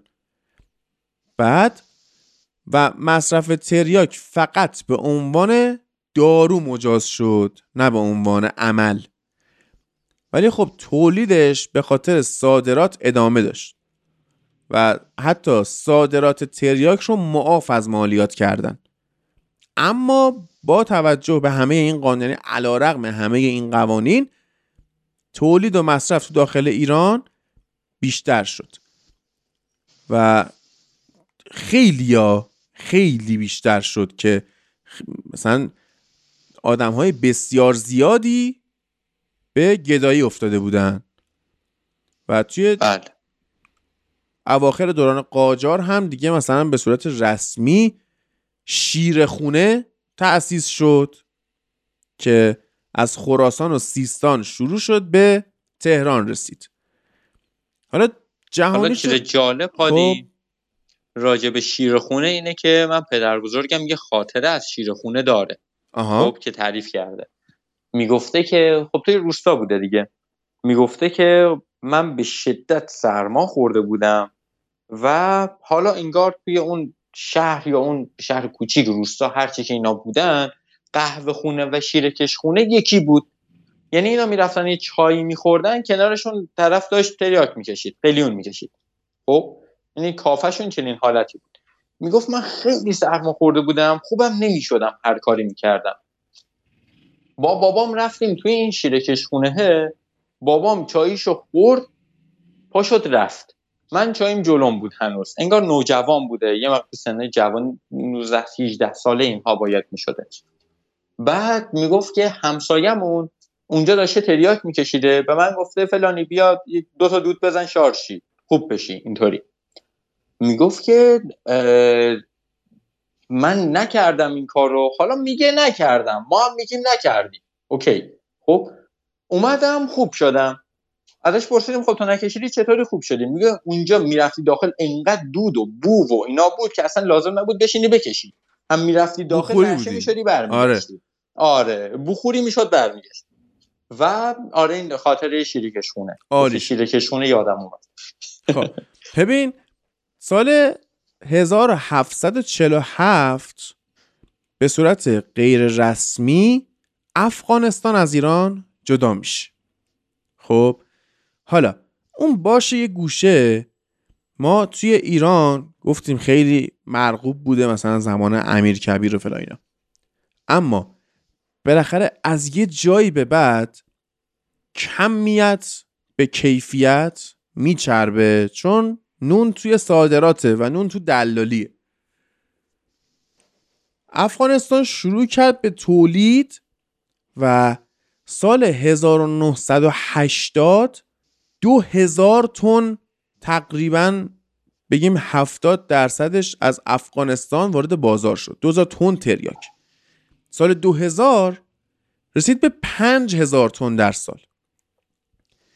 بعد حالا به حال مصرف پزشکی داشته دیگه مقدار زیادی. قطعاً آره. سازمان بهداشت جهانی گفتش که برای تأمین نیازهای پزشکی باید تولید تریاک 5 برابر شه، یعنی باید برسه 25000 تن در سال. خب اینجاست که کمیت چقدر مهمتر میشه، مقدار میخوان دیگه. آره اون وقت سال 2002 تریاک و کشاورز میخریدن $300 کیلویی. بعد به خریدار عمده دلاله میداده مثلا $800 کیلویی. اما تو اروپا تو خیابون میخواستی بخری کیلویی $16,000 بوده. مرسی. آره ببین چه دلالی از این پول در اصلا باریکلا. خب بعد سال 2000 که گفتم 5000 تن بود که 70% تریاک دنیا هم بود مال افغانستان. سال 2000 طالبان اومد کشت تریاک رو ممنوع کرد. خب بعد چی شد؟ الان فکر کنم چیز شده، الان فکر کنم دوباره راش انداخته. خب نون یه عده دلال اروپایی یا آمریکایی آجر شد. اون $300 $800 اصلا هر چی 16000 تا سود 200 برابر میشه. چقدر میشه؟ من اصلا ریاضیم ضعیفه. 4 برابر میشه. خب آره عرض کنم که پس دلیل حمله جورج بوش به افغانستان رو نگیم بن لادن اومد مثلا هواپیما زد به برجای دوقلو. اینقدر ساده انگار آدم نباید باشه. هنوز همون 11 سپتامبر رو خود آمریکایی‌ها بهش میگن اینساید جاب، کار خودمون بود. خب داستان اینه که اومدن هواپیما رو زدن و القاعده هم که کار خودشونه همکاری میکنه و آقا آمریکا حمله میکنه به افغانستان. 1 سال بعد از این ممنوعیت طالبان دیگه، یعنی 2000 ممنوع میکنه، 1 سال بعد آمریکا میاد به توبره میکشه افغانستان رو. خب دوباره به سرعت کشت خشخاش توی افغانستان سرعت میگیره و دوباره جایگاه خودش رو به عنوان بزرگترین تولید کننده این محصول از برمه میگیره. برمه کجاست؟ میانمار. که مثلا این چند سال پیش اخبار اومده بود که مثلا یه سری راهبای بودایی اومدن شروع کردن کشتن یه عده، نسل کشی دارن. میگم ببین اینجور اتفاقات توی دنیا تصادفی نیست دوستان. یه پول این وسط نیست. یه داستانی هست، چه می‌دونم ماجرای تقسیم سودان به دو کشور، سودان شمالی سودان جنوبی، که بعد مثلا ملکه زیبایی سال فلان 2016 بود، نمیدونم کی بود، 2014 یادم نیست، بیاد از سودان جنوبی مثلا انتخاب بشه. بعد ببینید اونجا یه اوج جنگ داخلی. خب اصلا شما فکر نکنید مثلا مردم یک کشوری خودشون تصمیم میگیرن یه کاری بکنن، مثلا ماجرای جدایی نادر از سیمین رو بذار ماجرای جدایی هنگ کنگ از چین. خب اصلا چه داستانیه؟ چرا فکر آدم باید بکنه دیگه؟ برمه یا همون میانمار میشه بعد از اینکه طالبان ممنوع میکنه، میشه بزرگترین تولید کننده خشخاش و تریاک و اینا. آمریکا حمله میکنه به افغانستان، دوباره افغانستان میشه رتبه اول. بله سال 2006 تولید تریاک تو افغانستان میرسه به بالاترین میزان خودش، که توی اون سال افغانستان 6100 تن تریاک تولید میکنه، میشه 82% تولید جهانی. خب که به حال فقط تریاک نیست که، هیروئین هم میشه. هیروئینش 3.5 میلیارد دلار ارزش داشت و کیلویی $138,000 بوده هیروئین، که به حال سود کشت خشخاش برای کشاورز 10 برابر کشت گندم بوده، هرچند که ازشون بزخری میکردن. خب حالا یه مثلث طلایی داشتن توی آسیا، برمه، تایلند، لاوس، که تایلند هم حالا خودش چه داستانیه. مثلا تایلند به نظرم یک اپیزود ریکاوری باید به کشور تایلند اختصاص داده بشه. خب بعد اونور حالا افغانستان این مثلث طلایی رو میخوره. خب از اونورم پاکستان هم حالا یه تولیدی داشته، کاری نداره، اما کولومبیا و گواتمالا و مکزیک هم یه مثلثی رو اونور تشکیل داده بودن. بعد اینجا این جوکای به حال نمکسود شده هستش که میگن کار مردم گواتمالا چیه، گوات میمالن. نه خیر، اینا تریاک میکارن، خشخاش میکارن. و در نهایت هم تو بعد هند دید ما عقب افتادیم، هند هم شروع کرد قانونی کردن کشت. و شما میتونستی از سال 2008 میتونستی مثلا اگه مزرعه دار بودی 1000 متر از زمینتو میتونستی تریاک بکاری، و برای حفظ مجوزت باید 56 کیلو تریاک خام رو میدادی به دولت، ولی بقیهش مال خودت. 56 کیلو که اینا اینجوری هست آیه امین، یعنی تریاک قشنگ دنیا رو گرفته، قشنگ توی همه بشریت رسوخ کرده. آره. ریشه دوانده. بعد حالا وابستگی فیزیکی، نیاز بدن، اینا رو که تو یه خود توضیح دادی، این مقاومت داروییش هم باید گفتش که چقدر. اما حالا طبق آماری که هستش روزانه به طور میانگین ایرانی ها، اونایی که معتادن در واقع که کرونا هم نمیگیرن، مثلا روزی 8 گرم مصرف دارن و داروهای مثل کدئین و هیدرومورفون و اکسیکدون و اینها هم مورد سوء مصرف قرار میگیرن، که باز به این گرماژه اضافه میکنه و 15 جمعیت معتاد به جمعیت میانگین جمعیت 15 تا 64 ساله تقسیم میشن. خیلی حالا 64 سال به بالا هم خیلی دیگه میکشن. فاجعه است. نگاه کن جمعیت 15، این آمار به نظرم دستکاری شده است. خب اینطور نیست، کمتره، واقعا توی یه سری از استان‌ها کمتره. خب توی یه سری از استان‌ها به این صورتی که نوزاد میارن بیمارستان و نوزاد معتاده. نوزادا این کودک هم نه، حتی نوزاد مثلا 6 ماهه، نوزاد 6 ماهه توی شیشش آبجو شد تریاک حل نکنی بهش ندی نمیخوابه، درد داره، به نوزاد مورفین میزنی نمیخوابه، اصلا دردش برطرف نمیشه. انقدر که بدنش مقاوم شده در برابر دارو. این نوزاد میره اتاق عمل برمیگرده، دردشو نمیتونی ساکت کنی، یه ریز انقدر گریه میکنه که از گریهش به چیزی برسه در نهایت. خب یعنی حسن از گریه تشنج میکنه، از گریه اصلا کمبود اکسیژن میاره، سیاه میشه. آره. خب و خانواده های اینطوری واقعا فراوانن و هیچ گونه چیزی هم نیست. خب ولی از اون برم یه سری شهرها مصرف ندارن، خیلی کمه. مثلا من فکر میکنم توی شهر، تو استان گیلان مثلا، شهر رشت و اینا خیلی مصرف کم باشه، چون اونا اصلا بهشون بگی سوخته، اونا به تلیگ برنج میگن سوخته، در حالی که جاهای دیگه سوخته منظور اون نیست. آره سوخته اونیه که آره. در واقع تریاک میمالی به وافور، روشنش میکنی میکشی، بعد تمام میشه یه چیزی به اسم سوخته. بعد این سوخته رو برمیدارن تو آب حل میکنن، یه مایع رنگ بنفش‌طوری تولید میشه. درسته. بعد اونو حرارت میدن، یه ماده خمیری و سفت و یا به رنگ قهوه‌ای تولید میشه، به اون میگن شیره. یعنی شیره از سوخته میاد. درست. بعد مثل اینکه خیلی هم اعتیادش بیشتره. حالا چیزی که من فکر میکنم توی حالا استانهایی مثل گیلان اینها به نظرم باید مصرف حتی بیشتر هم باشه. چرا؟ رطوبت هوا میطلبه. چون آفن رطوبت هوا میطلبه. عجب. آره.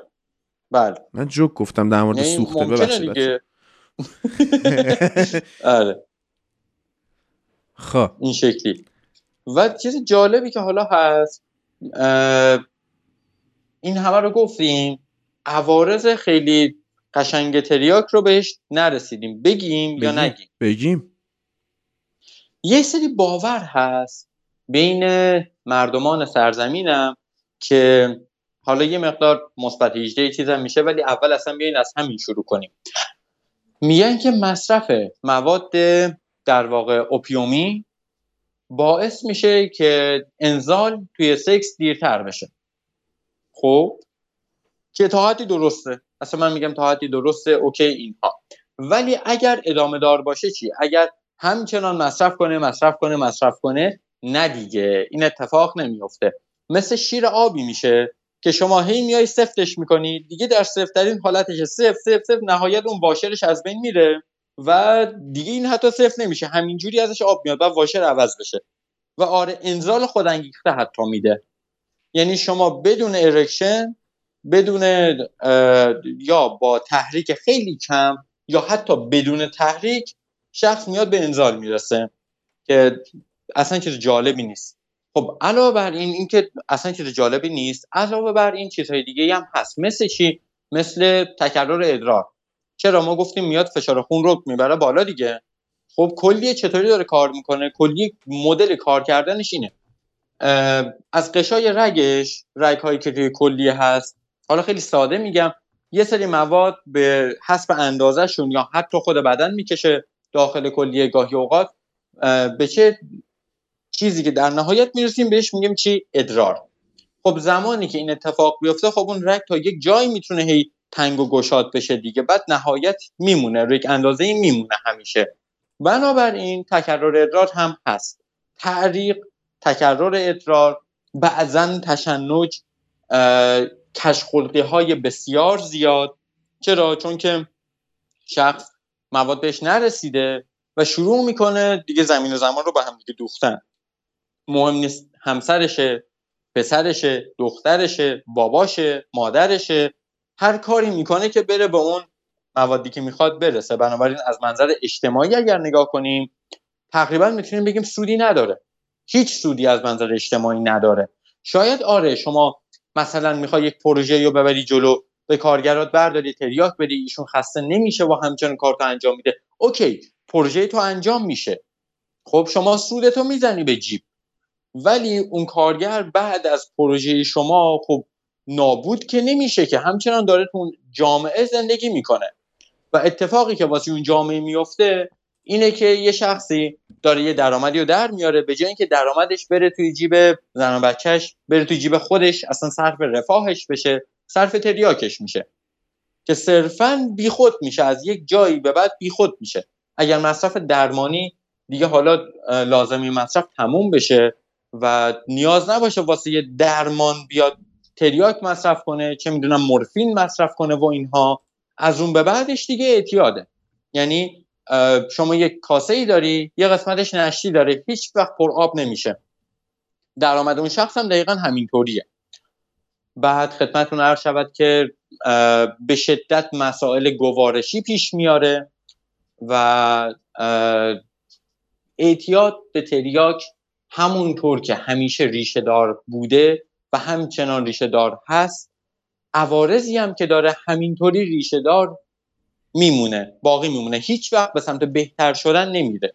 کلا ویژگی اعتیاد اینه که هیچ وقت به سمت بهتر شدن شما نمیری، مثل یک دریایی میمونه که تو همچنان، مثل باطلاقیه در واقع، که همچنان داری درش کشیده میشی، به سمت پایین میری و میری و میری و به این صورت. حالا که زیادم اومد باز میگم بهت. خب ببین عوارض جانبی ما نمیخوایم اینجا این حالت مجله های پزشکی سلامت بشه که عوارض جانبی اینهاست: تعریق زیاد، تکرار ادرار، کاهش اشتها، ناتوانی در تمرکز فلان. نه ما بیایم ریشه ای اصلا ببینیم که این کثافت چه کار میکنه. ببین من در معرض کشیدن تریاک بودم 2 بار.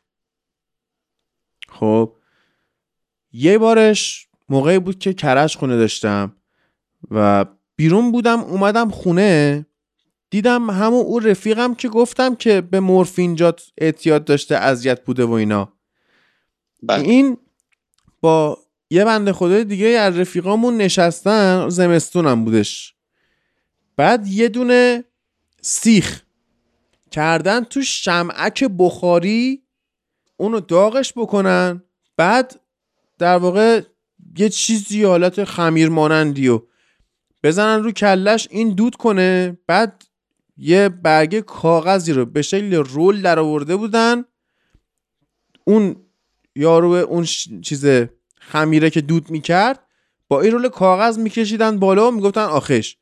بعد یه بوی گند و تهوع آوری هم داره تریاک که من فکر کنم خود تریاک شاید این بوه رو نده، نمیدونم این کثافتایی که اینا میکشن اینجوری باشه، ولی خیلی بد بوه. اصلا حالا راه آنتیش هم میدونی چیه؟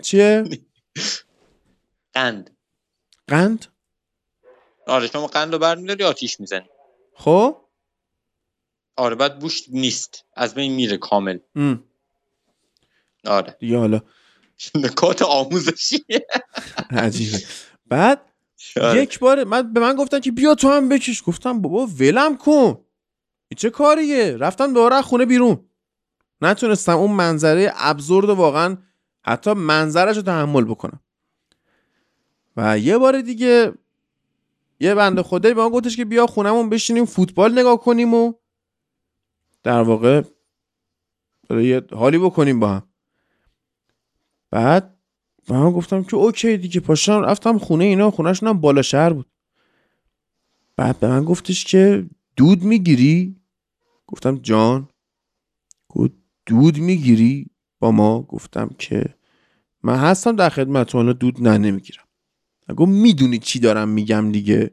گفتم مگه گل نمیخوای بکشی؟ من گل نمیکشم. خیر. گفت نه ما دود میگیریم. گفتم والا من نمیدونم در چی صحبت میکنی.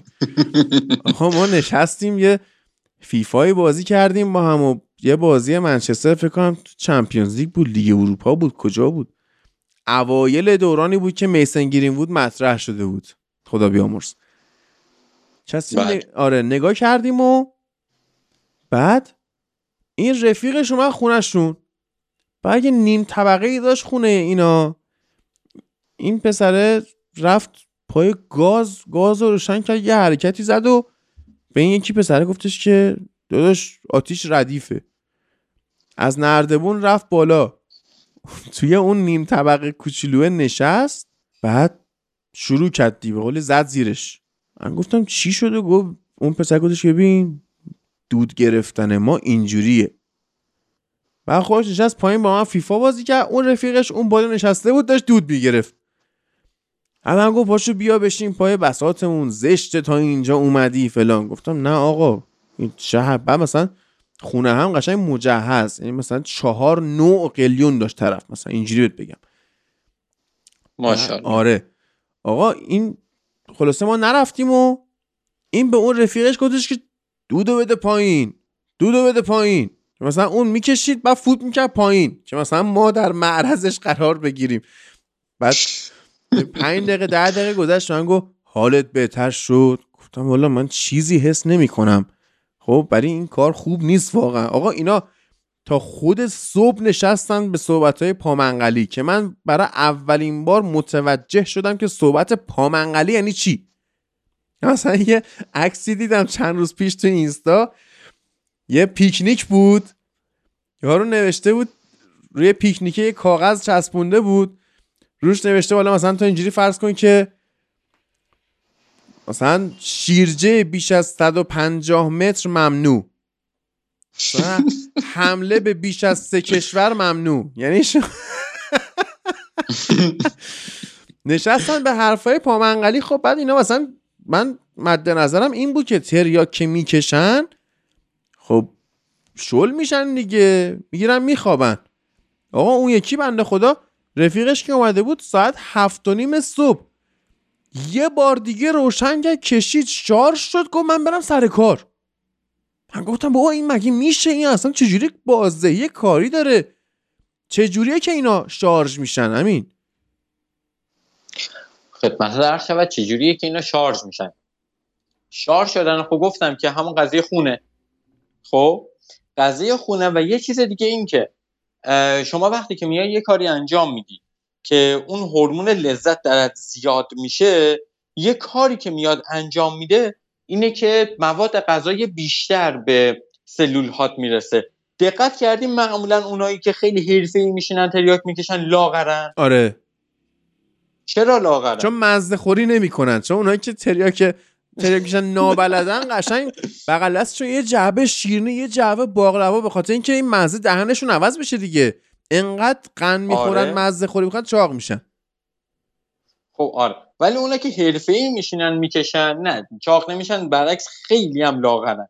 دلیل لاغر بودنشون متابولیسم بالای بدن، 1 2 اون متابولیسم بالای بدن. خب ما توی این مزرات تریاک گفتیم که اشتها رو میاره پایین دیگه، درسته؟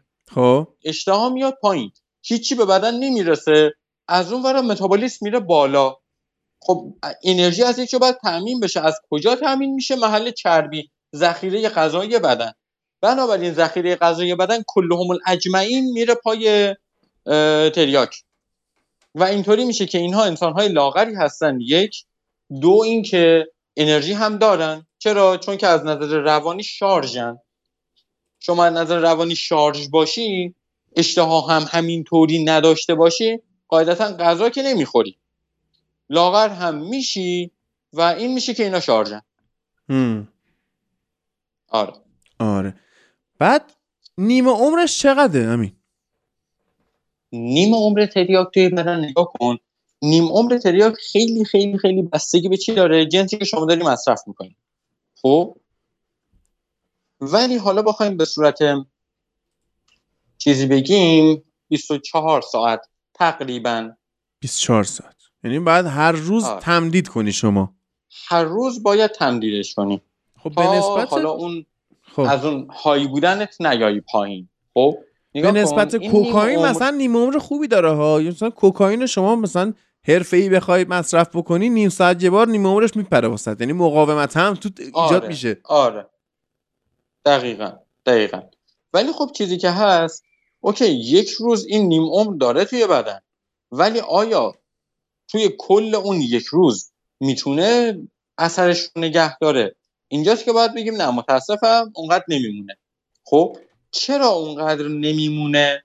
چون که کسی که داره مصرف میکنه به صورت حرفه‌ای داره مصرف میکنه، اعتیادوار داره مصرف میکنه، یا باید بیاد به صورت آزمایشگاهی خیلی دقیق دوزی که داره مصرف میکنه رو حواسش بهش باشه، یعنی یک مل بالا پایین نشه چیزی که داره مصرف میکنه. خب در اون صورت آره 24 ساعته روزی یه بار باید بشینی بکشی. ولی تو زمانی که میای میگه اندازه یک نخود اندازه یک عدس، خب یک نخود کوچیک داریم، عدس مثلا بزرگ داریم دیگه. خب بنابراین دوزی که داری به بدن میدی دوز یکسان نمیتونه باشه اصلا، مگر اینکه در شرایط آزمایشگاهی کاملا حرفه‌ای بخوای دوزیجش رو درست کنی.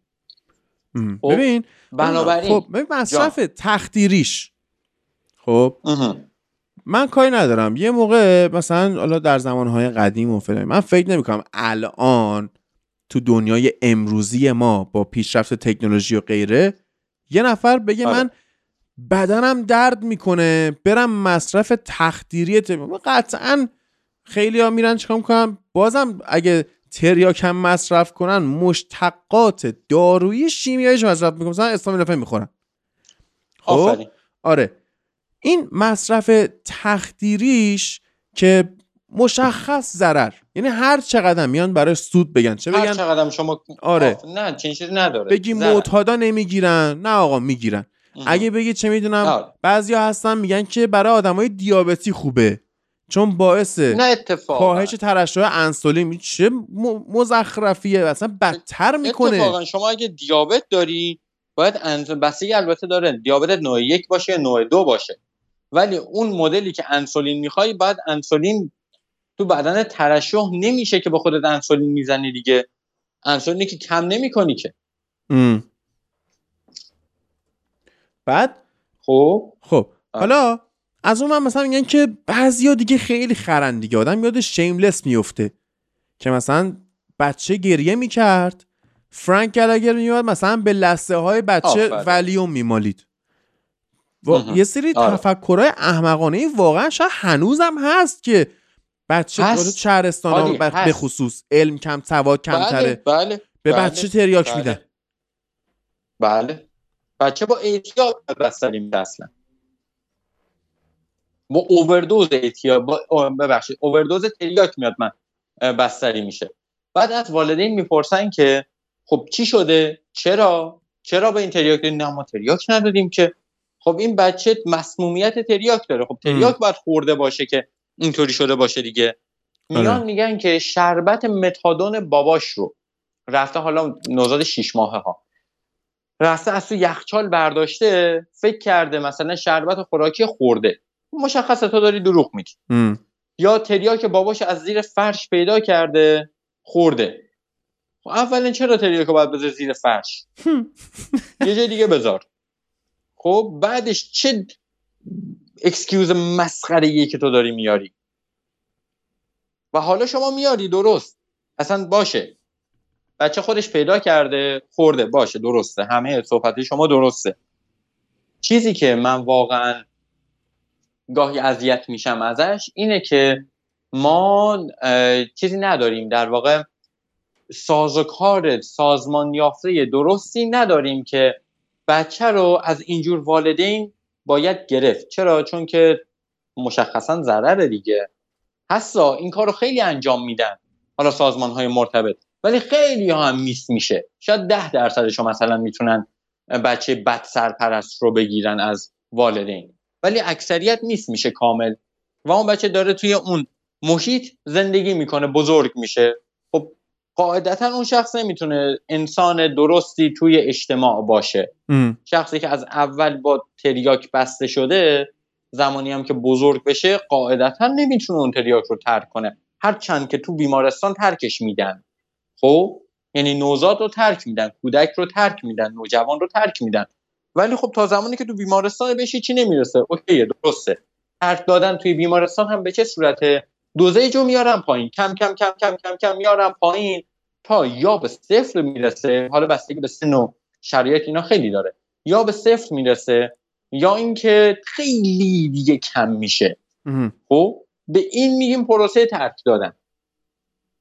ولی خب همچنان این وجود داره دیگه، شخص از محیط بیمارستانی که بره بیرون، از محیط محافظت شده که بره بیرون، یاد نگرفته که باید ترک کنه، که یاد نگرفته این بده که.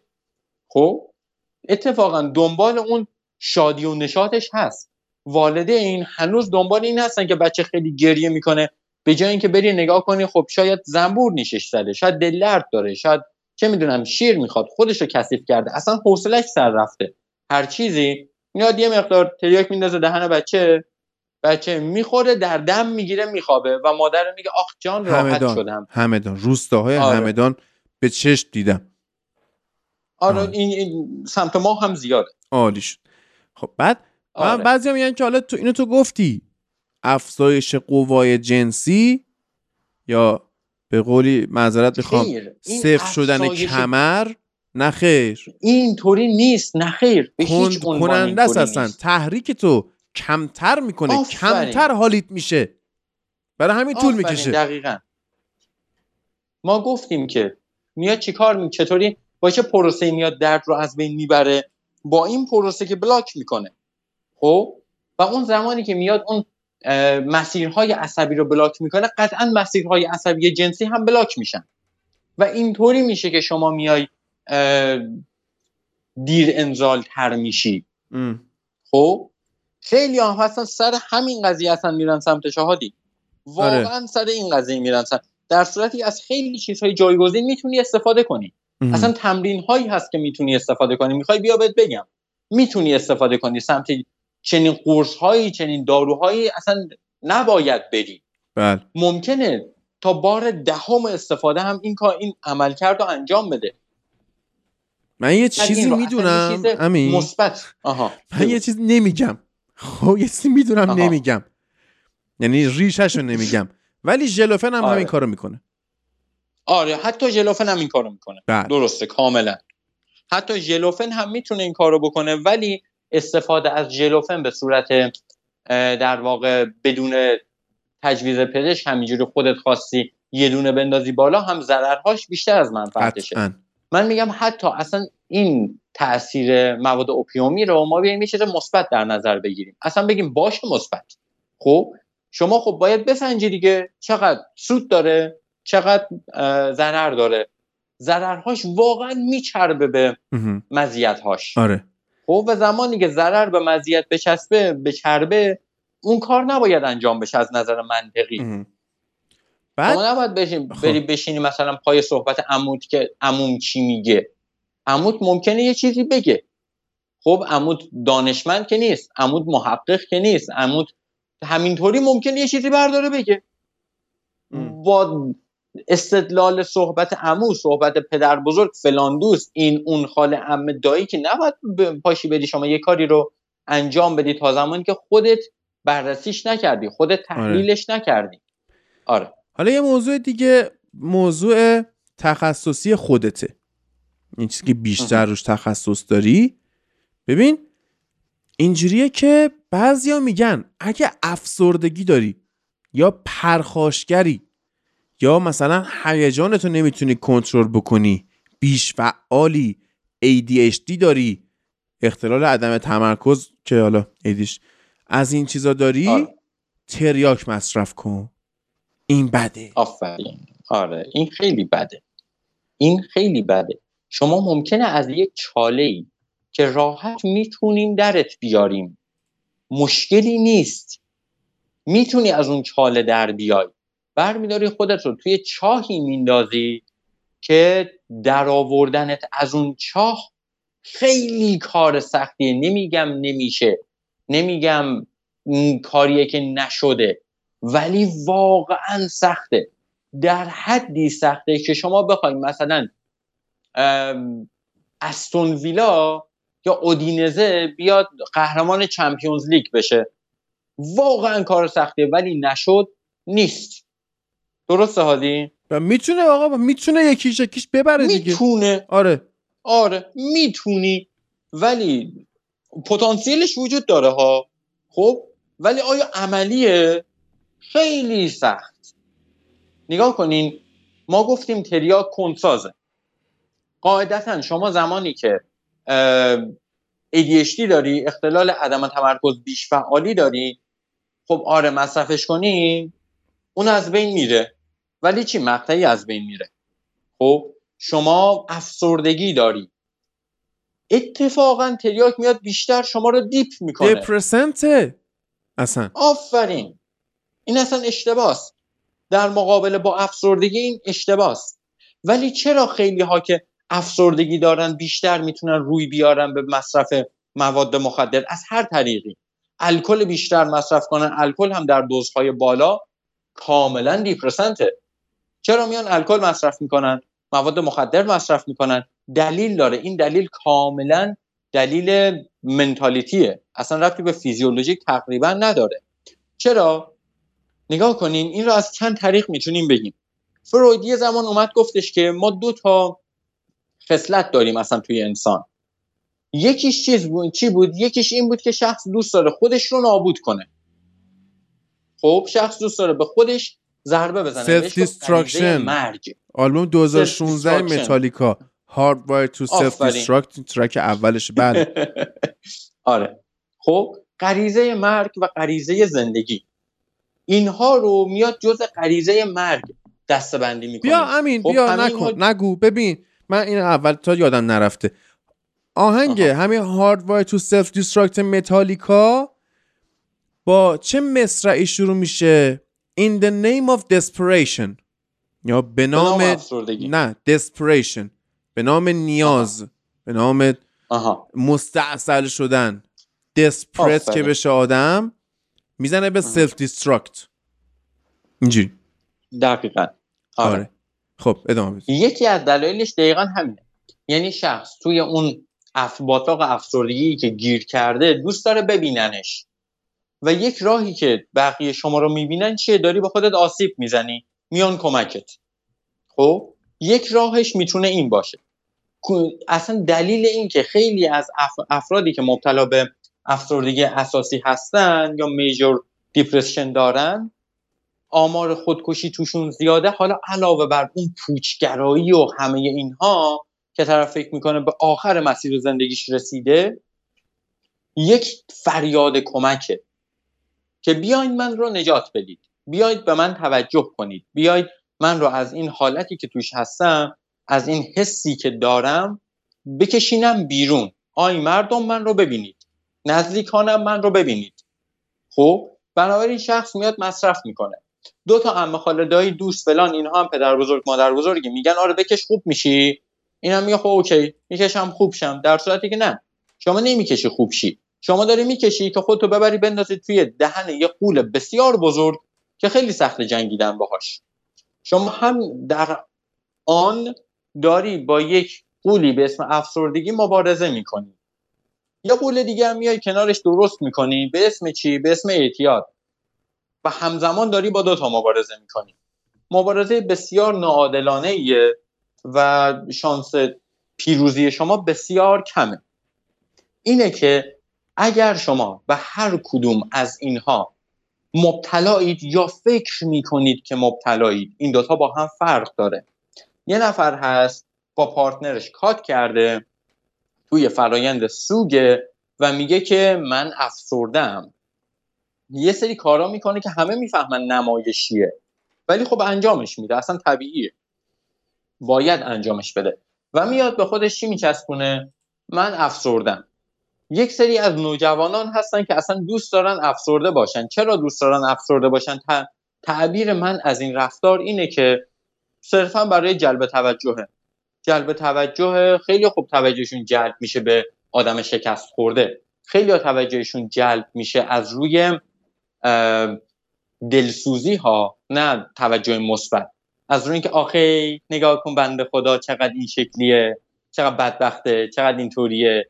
خب و از این به عنوان یک سلاح میان استفاده میکنن برای جلب توجه، که خیلی اوقات هم موفقم. ولی آیا سلاح شما سلاح درستیه؟ نه، سلاح درستی نیست.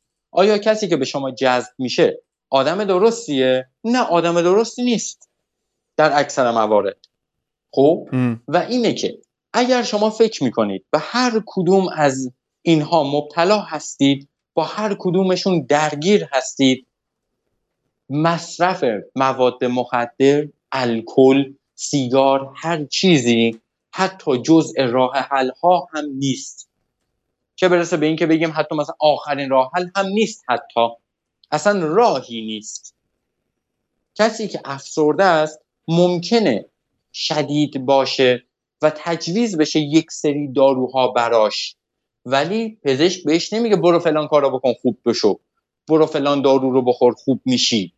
نه، مصرفی که شما روی اون داروی روانپزشکی خاص بنا به صلاح دید پزشک داری یک مصرف کاملا کنترل شده است، مصرفی کاملا بدون ریسکه. شما 2 هفته بعد باید بری پیش همون پزشک تا دوزهاتو دوباره بالا پایین کنه که چی؟ که شما وابستگی پیدا نکنید، که شما مقاومت پیدا نکنید، که بعد از این که اختلال شما خوب شد، در صورتی که اختلال وجود داشته باشه، اختلال شما خوب شد، درگیر این دارو نشید. اتفاقی که الان توی کشور ما میفته، حداقل میافتاد تا سال 99 که یه سری کلینیک ها تأسیس شد، مجوز داده شد، به اسم چی؟ به اسم کلینیک ترک اعتیاد. این کلینیک چی کار میکرد؟ اعتیاد رو باعث میشد شخص ترک کنه؟ نه، صرفا به کسی که تریاک مصرف میکرد متادون میداد. ایشون از این به بعد به تریاک معتاد نبود، به شربت متادون معتاد بود. خب یعنی اعتیادش به شما درمان نمیشد، تغییر پیدا میکرد. به جای اینکه شما بشینی تریاک بکشی، تریاک بخوری، تو چایت حل کنی یا هر چیزی، شربت متادون بخور. خب که این یک پروسه کاملا شکست خورده بود که تا جایی که من میدونم دیگه مجوزش از 99 به بعد هم داده نشد، چون فهمیدن شکست خورده است. ولی مراکز همچنان اونا دارن کار میکنن. چرا دارن کار میکنن؟ چون اونی که 99 اومده ازش متادون گرفته، اگر الان ولش کنی دیگه بهش متادون ندی، پا میشه میره دوباره تریاک میکشه. خب و این بده. حداقل کاری که کردی و نگه دار.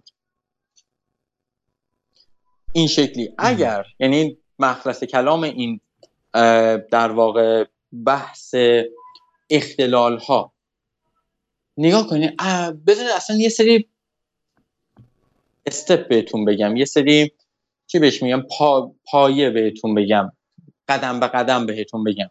اگر فکر میکنید که دچار هر اختلال روانی هستید، افسرده اید، ADHD دارید، چه میدونم پرخوری عصبی دارید، بی اشتهایی عصبی دارید، کنترل، مثلا مشکل کنترل خشم دارید، مشکل هر چیزی که دارید، خودتون به خودتون هیچ گونه لیبلی نچسبونید.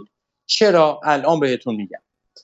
شخصی پا میشه میره پزشک، میره پیش پزشک و بهش میگه که آی دکتر من گلودرد دارم. پزشک معاینش میکنه، میگه شما گلودرد نداری، پاشو برو.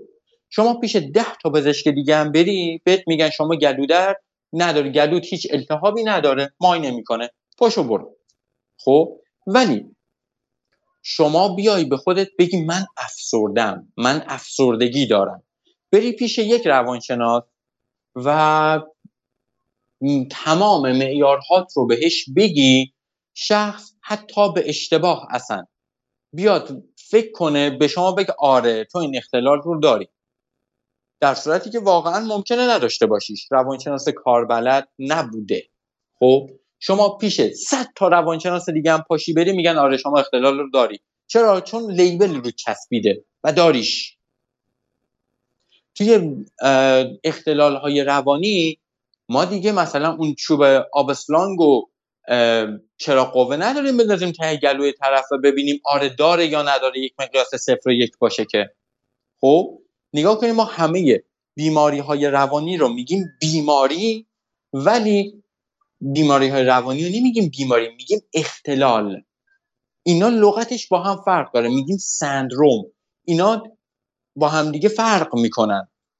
چیزی که بیماریه رو تو میتونی آزمایش کنی بفهمی، ولی اختلال رو تو نمیتونی آزمایش کنی بفهمی. یک سری معیار وجود داره که اون معیارها ممکنه حتی آپدیت بشه، ممکنه ازش کم یا زیاد بشه. بنابراین به هیچ عنوان به خودتون لیبل نچسبونید. پاشید برید یک جلسه تراپی، به روانشناستون بگین و حتما هم حواستون باشه روانشناس نه پیج اینستاگرامش، نه. الان یک سری لیست ها منتشر شده که 3مین لیست هم همین امروز منتشر شد. حالا این رو خواست، من به هادی میدم، هر کی خواست بیاد از هادی بگیره. از طرف سازمان روانشناسی ایرانه و اومده قشنگ با اسم پیج و اسم شخص گفته، معرفی کرده چه روانشناس هایی که دارن توی فضای مجازی فعالیت میکنن و خودشون رو روانشناس میدونن فیکن. اینا هیچ گونه مدرکی پیش سازمان روانشناسی ندارن اصلا. طرف رشتهش عمرانه و پیج زده داره مشاوره میده به ملت، شما از کجا میرید باید چی بگید؟ غیر اینه که پای خانواده ها رو از هم میپاشونی، غیر اینه که اشتباه راهنمایی میکنی. راهنمایی نگرفتن یه بحثه، راهنمایی اشتباه گرفتن یه بحث کاملا جداست. خب و هیچ گونه بازوی اجرایی ما الان نداریم که بخوایم جلوی اینها رو بگیریم. بنابراین میگم برید پیش روانشناس، نه کسی که اسم در آورده، نه.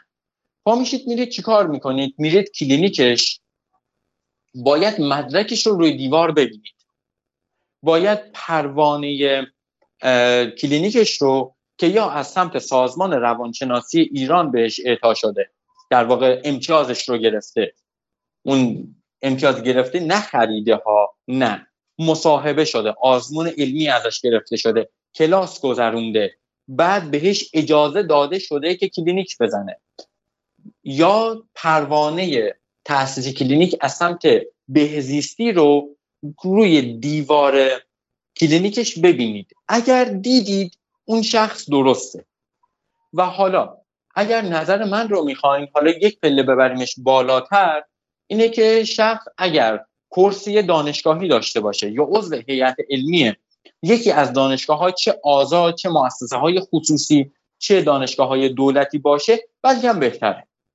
خب پس اولین راه، اولین قدم اینه که برید پیش تراپیستی با این مشخصات، نه صرفا دکتر فلانی که توی اینستاگرام این همه لایو میگیره و این همه ملت دنبالش میکنن. نه، دنبال هوش جمعی نباشین. من باید موافقم امین، واقعا یعنی کامن سنس یا همون هوش جمعی به قول تو اگه قرار بود کار کنه، امروز یه سریا برا ما اقلیت معاشی نمیکردن. خب آره. اما توی داستانی من باید مشکل دارم. خب من اصلا کلن به تراپیست جماعت، به روانشناس جماعت گارد دارم. خب من رو یه فضای نمونه‌ای در نظر بگیر از آدمای جامعه که اکثرا گارد دارن. یه عده‌ای به این دلیل گارد دارن که میگه آقا ما مریضیم، هر کی میره فلان مریض روانی فلان. اما مشکلی که خود من دارم این نیستش که اگه من برم پیش تراپیست یعنی مریضم، یعنی بیمارم. نه، من شاید به یه مشاوره نیاز داشته باشم. خب و یه نفری که از بالای صفحه شطرنج داره به قضیه نگاه میکنه قطعاً بتونه منو بهتر راهنمایی کنه. همین جوری که من وقتی از بالا به داستان بقیه نگاه میکنم بهتر میتونم راهنماییشون کنم، چون خودم درگیر مشکلشون نیستم. اونا خودشون درگیر مشکلشون هستن، قطعاً با پیشفرض‌های ذهنی قضاوت میکنن، فکرشون شاید بایاس شده باشه. آره. اما مشکلی که من دارم اینه که رک و پوست کنده اکثر روانشناس هایی که من دیدم از ذهن بسته‌ای برخوردارن و اتفاقاً با پیشفرض ذهنی باهات رفتار میکنن. اونا یعنی خودشون با پیشفرض بدون اینکه منصفانه باهات صحبت کنن از روی یک سری چیز دیکته شده بهشون بهت پرسکرایب میکنن، نسخه آفرین. خب و میگم ذهن کاملا بسته است. یعنی اگه تو بیای بگی آقا فرض کن من نوعی مثلا دور از جون گل میکشم، میرم پیش روانشناس میگم آقا من گل میکشم. خب همین که من اومدم پذیرفتم که گل کشیدن یک مشکله و به خاطرش اومدم کمک حرفه‌ای بگیرم، باری کلا. اما اون یارو جوری با من نوعی گلکش برخورد میکنه که از دنیا اومدنم پشیمون میشم، چه برسه به اومدن پیش این بابا. یعنی مشکلی که دارم با خود تراپی نیست، با تراپیست هاست. درست. اینو چجوری دوستان حل کنن؟ آره، من این رو خیلی تایید میکنم. نگاه کنید، مشاوره دادن یه هنره، هنر مشاوره. مشاور، روانشناس، روانپزشک خیلی کمتر. خب خیلی روانپزشک کم، در حدی کم که میتونیم بگیم اصلا نداره. خب ولی روانشناس و مشاور، چرا اسمشون رو دوتا میگم یکی نمیگم؟ چون دوتا رشته جدا. خب حالا تو دل روانشناسی مشاوره داریم، توی مشاوره هم یه نام روانشناسی داریم. خب یه هنره، کلن کانسلینگ یک هنره. آره ما یه سری چیزهایی از پیش تعیین شده داریم، حتی در دسترس میتونیم برداریم بخونیم. به اسم چیه؟ کتابی هست به اسم DSM. خب DSM 5 TR. TR چرا؟ چون قبلون DSM 5 بوده، امسال بود نمیدونم یا پارسال تجدید در واقع چیز شده، تجدید شده و یه TR بهش اضافه کردن. این کتاب به ما میاد چی میگه؟ میاد به ما نشانه ها رو میگه. میگه آقا اگر شما شک دارید که مراجعتون اختلال مثلا فلان رو داره، مثلا 15 تا سمپتوم هست، 15 تا نشانه هست، ساین هست، از این 15 تا مثلا باید 8 تاش رو به مدت اینقدر داشته باشه که شما بتونید بگید این بر فرض مثال افسردگی داره. غیر از اون باشه نمیتونید بهش بگید افسرده، خلقش پایینه، یه چیز دیگه است. خب یک کمکیه برای تشخیص. یه سری از همکاران ما هستن که صرفاً به DSM میان ارجاع میدن همه چیز رو. خب یعنی یک DSM هست کافیه، نظرشون این. آره اونها اینطوریان که حالت ماشینی میشه دیگه، کاملا میشه حالت ماشینی، از اون هنر مشاوره دادن رد میشه. ولی هنر مشاوره چیه؟ هنر مشاوره اینه شما باید هر انسان روی کره زمین رو یک کیس مجزا در نظر بگیری. تک تک انسان‌ها برای خودشون جدان. خب شما نمیتونی هیچ وقت یک مراجعت رو با یک مراجع دیگه قاطی کنی، بگی اون اینطوری بود پس این هم اینطوریه. یه سری از مشکل‌ها قبول دارن، یه سری از مشکل‌ها کامنه، معمولاً بین همه مراجعه‌ها پیدا میشه، هست. خب و خب روش سرکله با زدن با اون مشکل هم تقریبا برابره. این صداهایی که میاد صدای ترقه است که حالا چهارشنبه سوری رد شد، ولی خب دیگه همچنان هست، پس لرزاش هست. بله.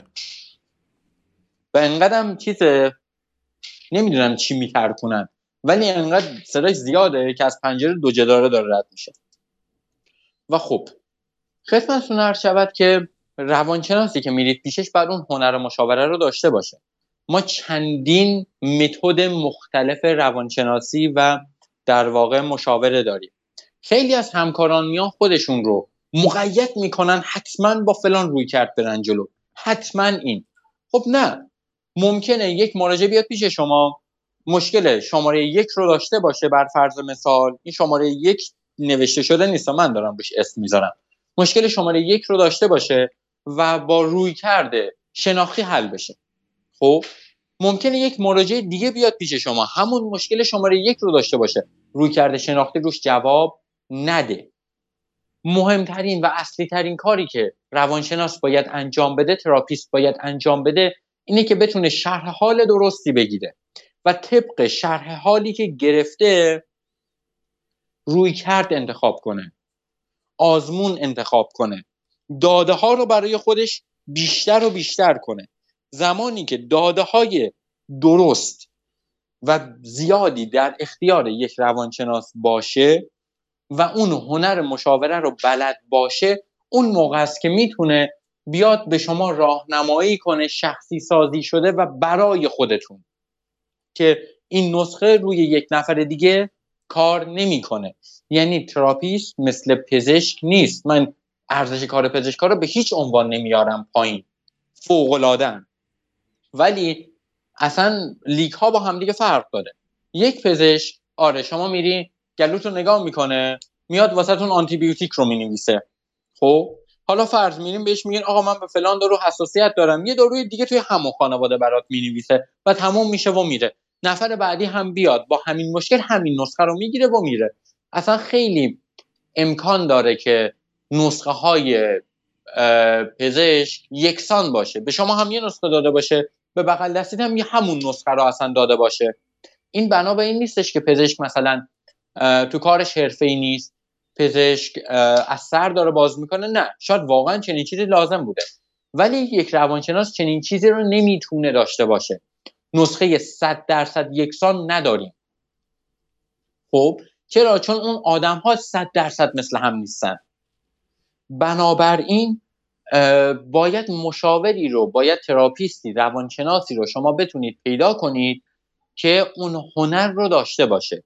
سوال، چطوری ما این هنر رو بتونیم تشخیص بدیم توی یک روانشناس؟ شما راه حلی که دارید یا اینکه از اطرافیانتون بپرسید، یا اینکه یک مشاور رو که مثلا معرفیش کرده یک جلسه دو جلسه بریم پیشش و امتحانش کنید، ببینید این واقعا داره چی کار میکنه، اصلا مشاورش به شما میخوره یا نمیخوره. یک مثال واسهتون بزنم. شما نشستید سر کلاس، برای مثال ریاضی، خیلی ریاضی رو از پایه قبلی که بودید، بگیم دوم دبیرستان، خیلی هم ریاضی خوبیه، فوق العاده است. اصلا این معلمه میاد به شما ریاضی درس میده، اصلا فیزیک هر چیزی درس میده، خوب درس میده ها، همه کلاس میفهمن، تو درس این رو نمیفهمی. خب اینجا سوال پیش میاد که من ریاضیم خوب نیست، خنگم، نمیتونم بفهمم. نه، تو صرفا نمیتونی با روش تدریس این معلم ارتباط بگیری و همین. معلمت عوض بشه، تو ریاضی رو یاد میگیری، تو اون فیزیک رو یاد میگیری. خب ولی با این معلم نمیتونی، آقا به تو نمیخوره. مشاوره هم دقیقاً چنین چیزیه. قطعاً همینطوره. یک روانشناس، آره، یک روانشناس ممکنه بهترین روانشناس خود فروید باشه. شما ممکنه دو جلسه بری پیشش و فکر کنی آقا این به من نمیخوره، اصلا نمیتونه منو بفهمه. خب اونجا جاییه که شما میتونی اصلا ناامید بشی، بری با اینا همش تش که میخوان جیب ما رو بزنن، اینا الکیه. خب الکیه، برم از خالم بپرسم. این میتونی یک چنین روی کردی و به خودت بگیری. میتونی فکر کنی این نتونست، کار این نیست. مثل اینکه تو ماشینتو برداشتی بردی پیش یه تعمیرکاری، اون تعمیرکار خیلی هم تعمیرکار خوبیه ها، مشکل ماشینتو رو نمیفهمه. خب تعمیرکار بده؟ نه، صرفا یه ماشین رو نتونست درست کنه. مثلا برعکسش هم هست. یه تعمیرکاری بود، من ماشینمو می‌بردم پیشش، پراید داشتم، این اصلا پرایدو از خودش بهتر میشناخت، ولی پیش همین یه دونه مثلا سمن می‌بردی خرابکاری می‌کنه. آفرین، دقیقاً. یه پژو می‌بردی میمون توش که باید چی کار کنه، ولی پراید عالی حل می‌کنه، میبره جلو. دقیقاً چنین چیزیه. دقیقاً اینطوریه. شما ممکنه اصلا با یک روانشناس ارتباط نگیری، روانشناس نتونه با شما ارتباط خوبی برقرار بکنه. اونجا جاییه که شما باید صرفا روانشناس رو عوض کنی. اگر روانشناس ببینه که نمیتونه با تو ارتباط بگیره، وظیفه اونه که تو رو ارجاع بده. خب ما اصلا یه سری از همکارانمون هستن که تخصصی کار میکنن، مثلا تخصصی رو اسکیزوفرنی کار میکنه، تخصصی روی دیپرشن کار میکنه، تخصصی روی اینها کار، تخصصی رو پنیک فقط کار میکنه. خب بنابراین پیش بقیه همکارا زمانی که کیس پنیک بیاد، ببینه کارش نیست، ارجاع میده سمت اون همکاری که کارش تخصصی اینه. خب چرا؟ چون که دیگه طرف زندگیش گذاشته رو همین دو تا اختلال دیگه، و همین دو تا اختلال رو داره میبره جلو. خب بنابراین به این نتیجه نرسید که اینها الکیه. مشاوره لازمه. ما یک حرفی داریم، یه صحبتی داریم که میگیم انسان‌هایی که میان روی صندلی مشاوره میشینن، اصلا کار نداریم چه مشکلی دارن، عمیق‌ترین مشکل دنیا، اینها انسان‌های سالمی خواهند شد. ولی انسان‌هایی که بیرونن، نمیان روی صندلی مشاوره بشینن، نمیخوان که روبرو بشن با اون مشکلی که دارن، اونان که اتفاقا انسان‌های سالمی نیستن. و صد بیاد بگه که آقا روانشناسا خودشون دیوونن، روانشناسا خودشون فلانن، هر کی میره پیششون دیوانه است، فلانه. نه، به هیچ عنوان. اون خودشه که داره چنین چیزی رو فرافکنی میکنه.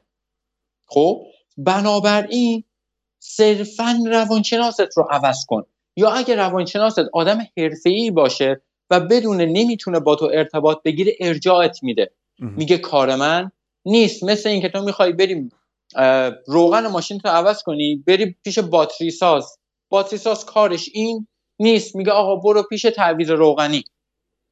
خب و چنین چیزیه.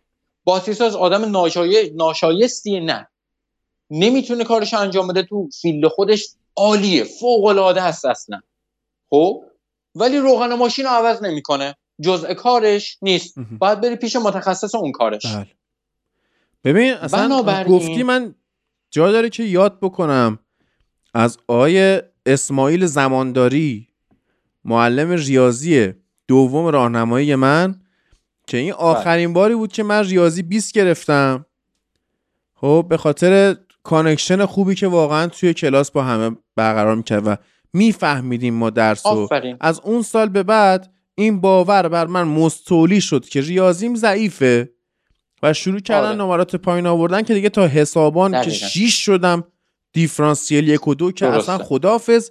و الان دیگه اصلا بیکنی حساب کتاب عادی رو هم میدم نوید انجام بده، نوید مثلا 700 به اضافه 1200 کن مثلا بگو چقدر میشه. خب اینجوری یعنی بیخیال ریاضی شدم. یا مثلا آقای منافی، آقای منافی معلم فیزیک اول دبیرستانمون که واقعا ایشون هم، من فکر کنم 3 تا 4 تا معلم در طول دوران تحصیلم بتونم مثال بیارم که خیلی حال کردم با در واقع درس دادنشون. یکیشون آقای منافی هم میتونه باشه که معلم فیزیک بود و در واقع من فیزیک اول دبیرستانو 18 و 75 گرفتم. بعد از اون دیگه فیزیک هم فایده نداشت، یعنی تا دانشگاه اونم هیچ چی نفهمید. درست. خب به خاطر اینکه اون داشت یه جوری درس میداد که ماها خرفهم بشیم ولی بعدش دیگه اتفاق نیفت. خب این دقیقاً مثال درست. اما حالا جدا از این داستان‌ها، الان مثلا تو خودت مراجعه قبول می‌کنی؟ آره کارم دیگه. خب یعنی مثلا من اگه کی معرفی کنم یا مثلا از شنونده ها کسی حس کرد که به مشاوره احتیاج داره، چیکارش کنیم؟ من بفرستم سمت تو؟ آره میتونم بیام بهت پیام بدن و با من کانکتش کنی. خب من صحبت میکنم باهاشون، اول ببینم که اصلا کیس من هست یا نه. دوستان شاید ترقه بازی هستیم اینجا. آره اوکی. خب ببینیم که اصلا کیس من هست یا نه، من میتونم به شما کمک کنم در بیان ساده یا نه، از من برای شما کاری بر نمیاد، من نمیتونم شما رو کمک کنم. خب زمانی که چنین چیزی رو ببینم رو کراس و پوسکنده بهتون میگم، چرا یه سری راهنمایی ها میتونم انجام بدم و اون کار رو هم انجام خواهم داد. خب ولی اگر ببینم که نه من نمیتونم مشکل شما رو حل کنم یا کمک شایان و بزرگی به شما بکنم، ارجاعتون خواهم داد. خب و اصلا هادی بیا یک بحثی رو باز کنیم که بازم شد البته، چرا ما باید بریم پیش تراپیست و نریم از پدر بزرگمون که بزرگ خاندانمونه؟ خب ببین الان من اصلا بحث رو باشم قشنگ وا میکنم. اولا که ببین مرحله اگه مخاطب فوتبال لب اومد پیش من گفت منو به آقای امین وصل کن من مشاوره بگیرم، تو یه مثل زبان درس دادن من یه تعیین سطح میگیری، ببینی که مثلا به دردت میخوره یا نه، میشه باش کار کرد یا نه. بعد من میتونم کمکش کنم. همون تعیین سطح رو ازش میگیری. اگه اوکی بود میخواستی باهاش درس برداری در وهله اول که شما که تهران نیستی. نه من تهران. درسته. پس مشاوره تبدیل میشه یا به تماس تلفنی یا به ویدیو کال. قطعاً ویدیو کال. خب در صورتی که حالا شرایطش برای دوستمون نباشه که ویدیو کال کنه، در اون صورت تلفنی. خب اون وقت کد تخفیف چی در نظر گرفتی واسه مخاطبای ما؟ کد تخفیف همین که هادی شما رو معرفی کنه کد تخفیف هست. بنابراین اوکیه. خب من یعنی میگم که اگه اومدن پیشت مثلا یه کدی رو بگن، به نظرم کد 7 آپ رو بگن به یاد 7 گلی که من یونایتد خورد. نظرت چیه؟ بله 7 آپ عالیه، کد تخفیف روانشناسی ماست، خیلی هم عالی. آره اون وقت ببین یه سری کیس ها من برخورد کردم، یه از تریاک رسیدیم به کجا، خدا لعنتشون کنه. باعث و بانی کسایی که تریاک میشه. من حالا هنوز یه بحث علمی ترش هم مونده ها، ولی چون میخوام اونو آخرش بگم که از جذابیت داستان تو ته کار کم نشه، فکر نکنید موضوع تموم شد، نمیگم الان این مشابه. ببین یه آدمی رو من میشناختم عوضی رو، این پارسال اینجوری شد که حس کرد مثلا زندگیش بد شده، مثلا توی رابطه ای بود به کات کردن رسید و فلان و اینا که وای من دیگه همه زندگیمو از دست دادم با این کات کردم و فلان اینا، رفت پیش مامان رفیقش. خب مامان رفیق اینایی بود که مثلا انرژی کهکشان ها و اینا رو میفهمه. عالی شد. آره برگشت به این گفتش که تو این به خاطر اسمتو عوض کن درست میشه، انرژی های جدیدی جذبت میشه، اون وقت حل میشه مشکلت. اون وقت این من اسمش عوض کرد. من انقدر اینو اذیت کردم، انقدر کرمش ریختم که برو دیگه، برو شناسنامه‌تو عوض کن دیگه، چه کاریه فلان. پوست از سر این کم به گریه افتاد. بعد تصمیم گرفت ارتباطش با من قطع کنه تا اینکه اسم رو عوض کنه. این من دوستان میدونید دیگه، یه چیز غیر منطقی پیدا کنم عین یه زخمی که شما دشمن منی مثلا، یه جایی زخمه، من تختی نیستم اتفاقا، من ببینم یه جایی حریفم زخمه انگوش میکنم توش فشار میدم، آیم جز مورینیو. من اگه ببینم یکی یه چیز غیر منطقی داره تو زندگیش کلید میکنم، ولشم نمیکنم. اونم کلید کردم، الان میخواد با من قطع اعتبار بکنه به درک. بله که آدم دورم کم نیستش که. البته این کار درستی نیست. آره دیگه منم هر کی جور مریضه دیگه. که کار درستی نیست. آره. اینجا جلسه مشاوره هم نیست که من بخوام بهت بگم چیکار کن چیکار نکن. آره. بنابراین اوکیه. آره. خب؟ آره. بعد مثلا هزار جور از این داستانا، مثلا اون یکی میگفتش که آقا بیا براتون فال ورق بگیرم. اون وقت مثلا اگه تو فال ورقش، مثلا اگه ورق اولی که میاد زمین مثلا آسیگیش نیز باشه یعنی خوبه، فال ردیفه. آقا این چه کاریه؟ عوض این که میبینی تو زندگی داری شکست میخوری، یه سری پترنا داره واسه تکرار میشه، یه آدمای اسکلت میکنن، ازت سوء استفاده میکنن، اسکاتو میگیرن، سرت کلاه میذارن، از محل کارت اخراج میشی، دوستات باهات قهر میکنن، روابطت ناموفقه، جذب تریاک داری میشی به خاطر افسردگی که به بحثمون مرتبط باشه. بیا برو مشاوره، عوض این که بری اسمتو عوض کنی، انرژی کهکشان ها و بری پیش فالگیر و جنگیر و رمال و کوفت و زهرمار و معتاد بشی و آخرش هم هیچی به هیچی، آدم باش. چیز دیگه که هست واقعا به جای اینکه شما بری اسمت عوض کنی، دنبال انرژی کیهانی باشی، دنبال چه میدونم فنگشویی باشی، چیزای این شکلی، کمک بگیر و کمک حرفه‌ای بگیر. شما وقتی میخوای یه جا سرمایه گذاری کنی که با بقال سر کوچت نمیری صحبت کنی، که میره قشنگ با کسی که توی اون کاره، کسی که یک صندوق سرمایه گذاری داره، کسی که بازارهای مالی رو میشناسه، با اون میری صحبت میکنی. یه خونه میخوای بخری، میری با مشاور املاک خوب صحبت میکنی، خب که ببینی آیا این خونه جای خوبیه، سود داره. یارو یه رستوران میخواد بره، هزار جا میپرسه، پرسجو میکنه آقا کجا برم، مثلا فلان غذاش چجوری باشه، کجا برم. نهایت شما آقا اصلا 1 تومن میخوای بری غذا بخوری، برای اون 1 تومن غذا خوردنت کلی پرسجو میکنی. بعد زندگی تو، شغل تو، رابطه تو، آینده تو، همه اینها رو به چه چیزهایی واقعا داری استناد میکنی؟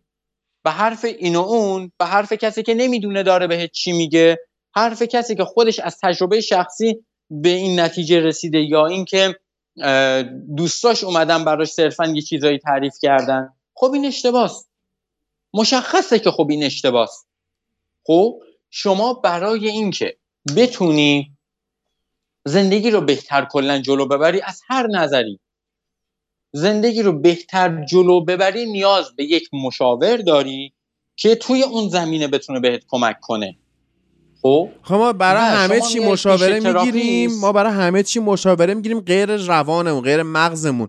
یا بابا یارو میخواد مپ کلش آف کلنز بچینه، فکر میکنه، میره سرچ میکنه، میره از مثلا لیدرشون، کولیدرشون مشورت میگیره، چه میدونم همه چی، یه مپ بچینه. مپ بچینه، مثلا چم اتک لاوا بالون خورد مثلا این بتونه دفاع کنه.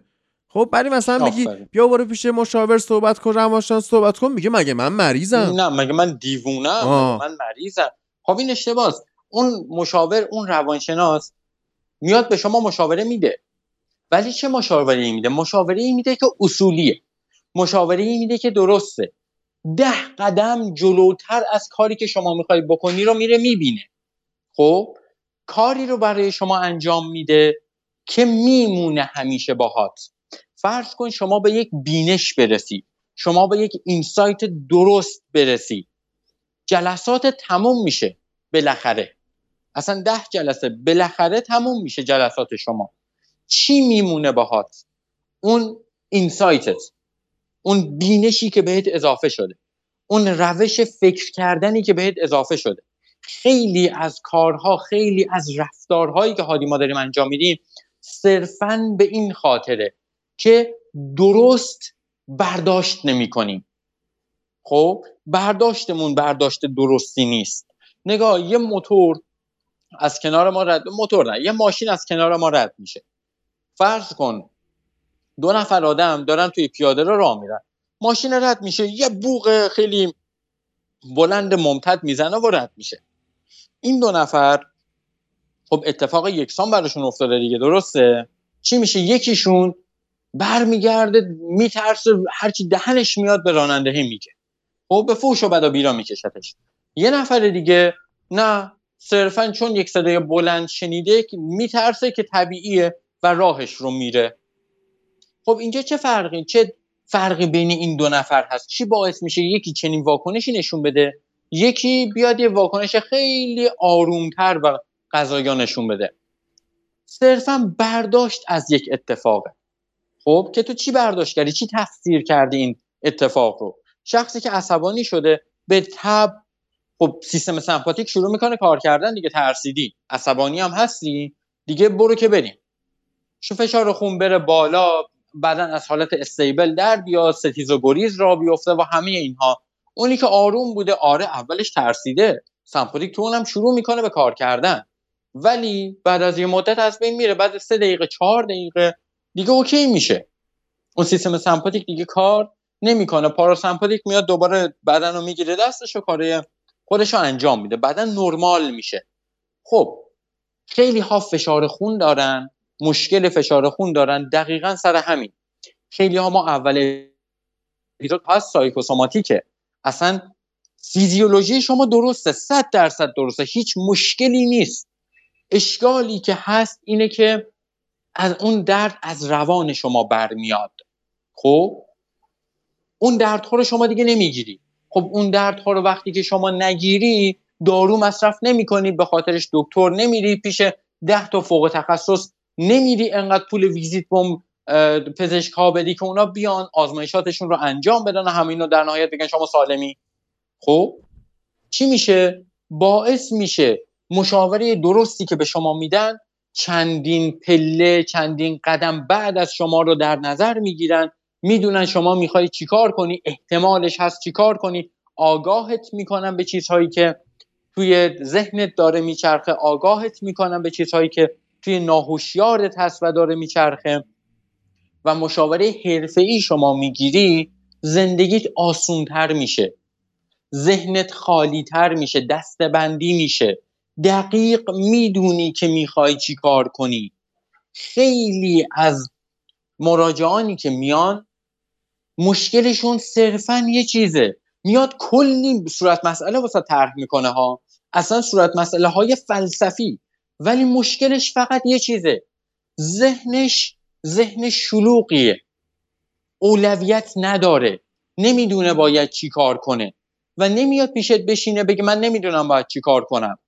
شروع میکنه تفسیرهای ذهنیش رو گفتن که باید بگه من یه گوش شنوا هستم برای شنیدن تفسیرهای شما از زندگی، تفسیر اصلا مدل جهانبینی شما.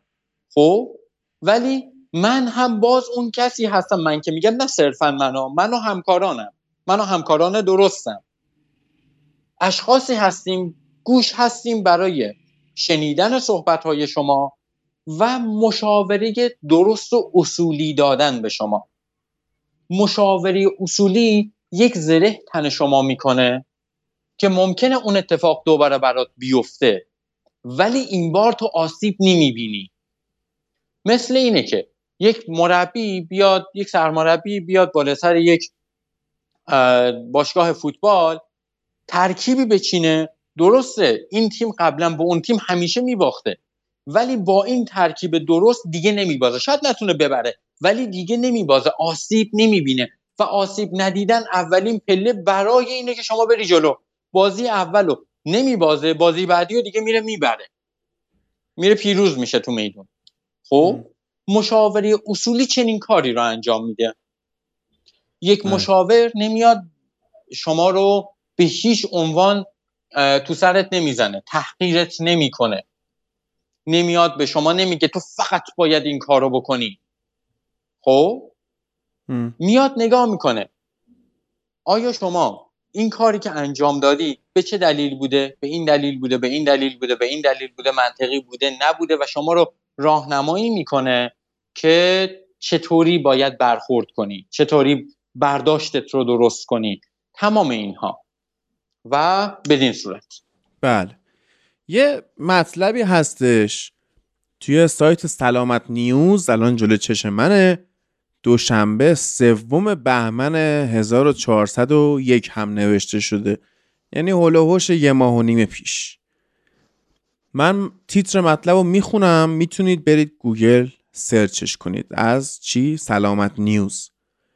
روایتی از فقر عسلویه و کارگرانش در بزرگترین میدان گازی جهان. خب این مطلب رو آدم میخونه وحشتناکه.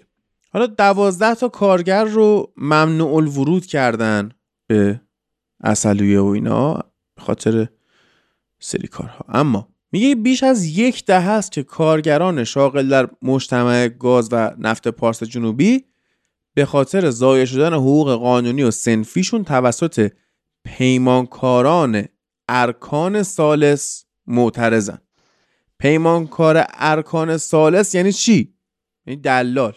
خب پیمانکاری که میاد پول میگیره یه کاری رو انجام بده، یه سری کارگر رو به میل خودش استخدام میکنه، به قطع یه کات خوبی رو برای خودش برمی‌داره میذاره جیبش و حالا یه حقوق جزئی هم به اینا میده. یعنی این برده‌داری که میخواد تو عسلویه باشه، میخواد تو جام جهانی قطر باشه، اون وضعیت کشته شدن و تلف شدن کارگرای قطر و اینا. خب بعد یه سری کارگرا اومدن صحبت کردن و فلان اینا، ببین وضعیت زندگیشون اینا. خب چون پول ندارن اجاره خونه نمیتونن، به سرصدا داری میکنی همین. پول ندارن اجاره خونه سرصدا داره میاد. اصلا خوب شد. آره چی بود؟ آره این اجاره خونه نمیتونن بدن، مجبورن خوابگاه کارگری بخوابن. بعد خوابگاه‌های کارگریشون اصلا فوق‌العاده است، یعنی کمپ‌های غیر استاندارد و فرسوده و آلوده که حالا کثافت هست، چون گاز سمی هست، چون شپش و ساس و سوسک و موش فاضلاب و اصلا افتضاح، غذاهای غیر قابل خوردن. بعد مثل این که حالا من نمیدونم، ببین بهمن 1401 دیگه، ایشالله که حل شده، یا ایشالله که این دیتا ها مال قدیمه که اینا. حالا ناامنی کارگاه و حوادث و اینا رو هم بذاریم کنار، تو عسلویه و کنگان کلن یه دونه درمانگاه هست، بیمارستان مجهزی هم نیست و بیمارستان تامین اجتماعی هم تکمیل نشده بعد 20 سال، بیمارستان وزارت نفت هم امکانات تخصصی نداره و مصدوم ها یا مثلا بیمارای جدی یا باید 260 کیلومتر برن بوشهر یا 350 کیلومتر برن شیراز. مثلا سالن غذاخوری فقط واسه مدیراست. کارگرها تو هوای بالای 50 درجه و شرجی 80 درجه باید بشینن کف آسفالت، بعد اونجا ابر نیستش که بگی سایه است و فلان اینا، باید بشینن غذا بخورن رو همون آسفالت، یه نیم ساعت سرشون بزنن زمین، بعد مسموم میشن، سوء تغذیه میگیرن، داغون میشن، قوای بدنی افتضاح. بعد یارو مثلا باید روزی 12 ساعت تو اون آفتاب کار کنه، مثلا چون بره جوشکاری کنه. خب واقعا اینا سرویس، یعنی اصلا از سرویس هم اونورتر. بعد میگه مثلا چون روزانه 40 تا 60 اینچ مثلا یارو باید جوشکاری بکنه، کارگر جوشکار، که اگه شما نمیدونید چیه پیشنهاد میکنم. بعد این جوشکاریه اینا که با جوشکاری آهن و فلان اینا فرق میکنه دیگه، یه سری مواد دیگه است. گاز یه استیل‌های خاص دیگه، آلیاژهای خاص دیگه. شما باید مثلا یا جوش آرگون بزنی که این یه گاز سمیه، جوش کاربیت مثلا بعضیا میزنن که اونم باز حالا یه داستانیه. بعد 60 اینچ جوش زدن یه چیز وحشتناکیه، اصلا نمیدونی. یه خالجوش برو با آرگون بزن، بعد بیا من حالتو میپرسم که اون گاز سرطان زا و فلان اینا. حالا اینا چجور کار میکنن؟ آیه امین پیمانکار صبح به صبح براشون تریاک میبره. آفرین، باریکلا، اصلا عالی شد، عالی شد. که حالا این مطلبه اطلاعات از کجاست؟ این فعال کارگری که مایل به ذکر نام خود نیست، از نیمه دهه 90 در لیست سیاه پیمانکاران پارس جنوبی قرار گرفته. تمام قرارداداش هم لغو شده، چون بابت قانون شکنی های پیمانکاران گزارش هایی به دولت داده. این بده، این قبیحه. صحبت بردهداری با تریاک چی بگم الان؟ چی بگی؟ من روی این چی داری بگی؟ چی دارم که بگم؟ آن چیز که عیان است چه حاجت به بیان است، مشخص، معلومه. چی بگم؟ بله بله. اما حالا جدا از این مصرف پامنقلی تریاک که دارویی نیست و نخواهد بود، بله، تریاک 25 تا اگه اشتباه نکنم مشتقات دارویی داره. خب که اینا دقیقا من کار ندارم، بیمارستان تجویز میکنه مصرف بکنی، دکتر تجویز میکنه، بعضیشون سوء مصرف داره. خب سوء مصرف که هیچی، باز یعنی شما سرخود برو استامینوفن بخور، خب سرویس میکنی خودتو دیگه، کد این بخور سرویس میشی دیگه. آره. قاعدتا همین چیزیه. آره. شما آبم زیاد بخوری سرویس میشه. آقا اکسیژن اووردوز داره، هوا اکسیژن اووردوز داره، تموم شد. آره. خب حالا اینه که من اصلا سوء مصرفو که من کار ندارم، مصرف بدون نسخه رو که من اصلا کار ندارم، من اینو میخوام ببینم که اصلا اون مصرف توصیه شده پزشکیش هم چه عوارض جانبی داره. نگاه کن هادی، قطعا هر دارویی خب عارضه خاص خودش رو داره. این که میگن این دارو نه گیاهیه، این اینطوری، نه اون گیاه هم، آقا تریاک از گیاه میاد دیگه، از چی میاد پس؟ خب بنابراین اون هم عارضه خاص خودش رو داره. ما نمیتونیم بیایم بگیم آره چون فلان چیز عارضه داره نخوریمش، انجامش ندیم. آره تو مجبور نشدی قطعا دارو نخور، اصلا مشکلی نداره.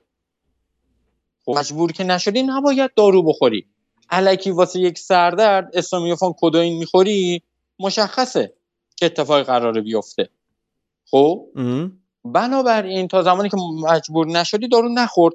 ولی وقتی شما مجبور میشی، پا میشی میری دکتر و دکتر میاد برای شما دارویی رو تجویز میکنه، اونجا شما نیاز داری به خوردن این دارو. چرا نیاز داری؟ چون که آره اون دارو یه سری ساید افکت داره، قطعا داره، ولی منفعتی که میاد به بدن تو میرسونه بسیار بیشتره نسبت به اون ساید افکتی که داره.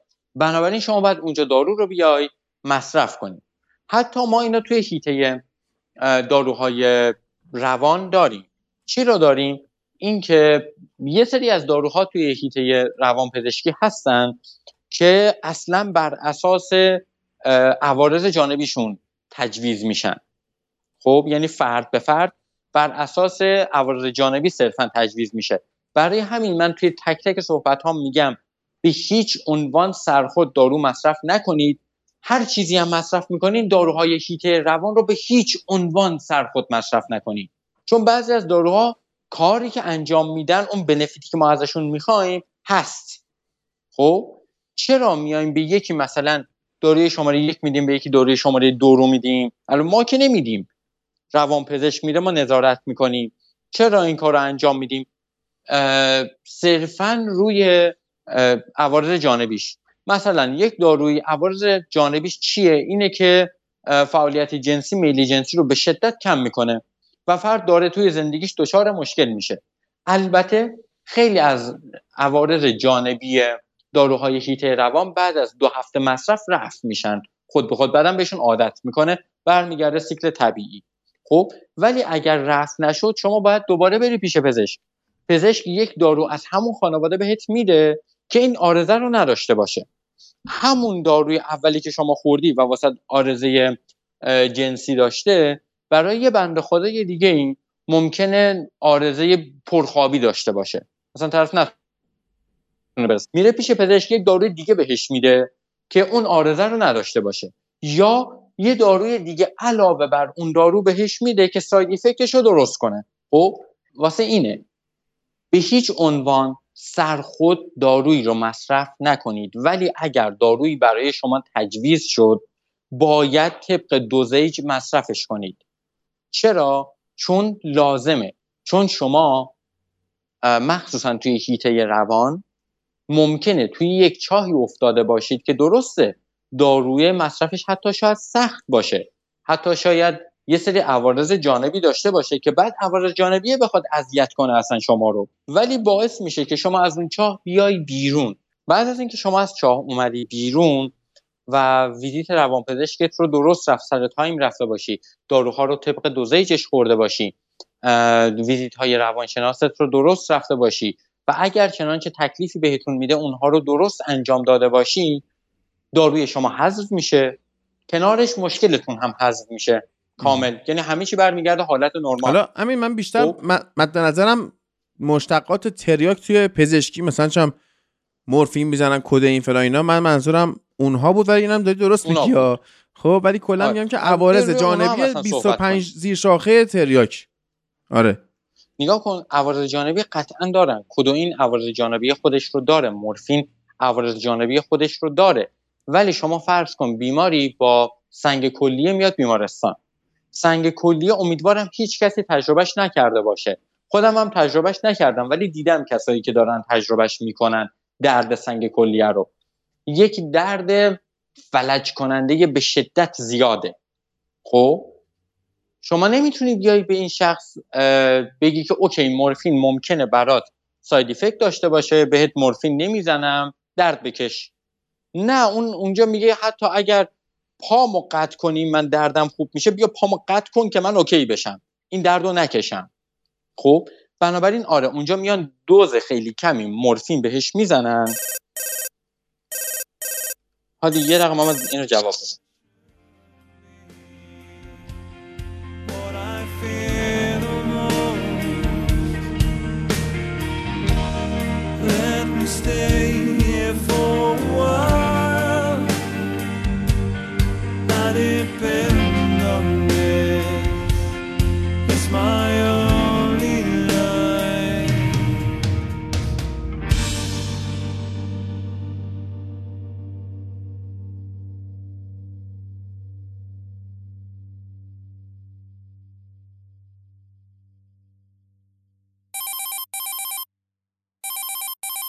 الو هادی، من داداشم انگار حالش بد شده، بردنش بیمارستان. خب الان بودو باید برم. چه شده؟ نمیدونم، انگار تصادف کرده. برم ببینم چی شده، شرمنده واقعا. برو.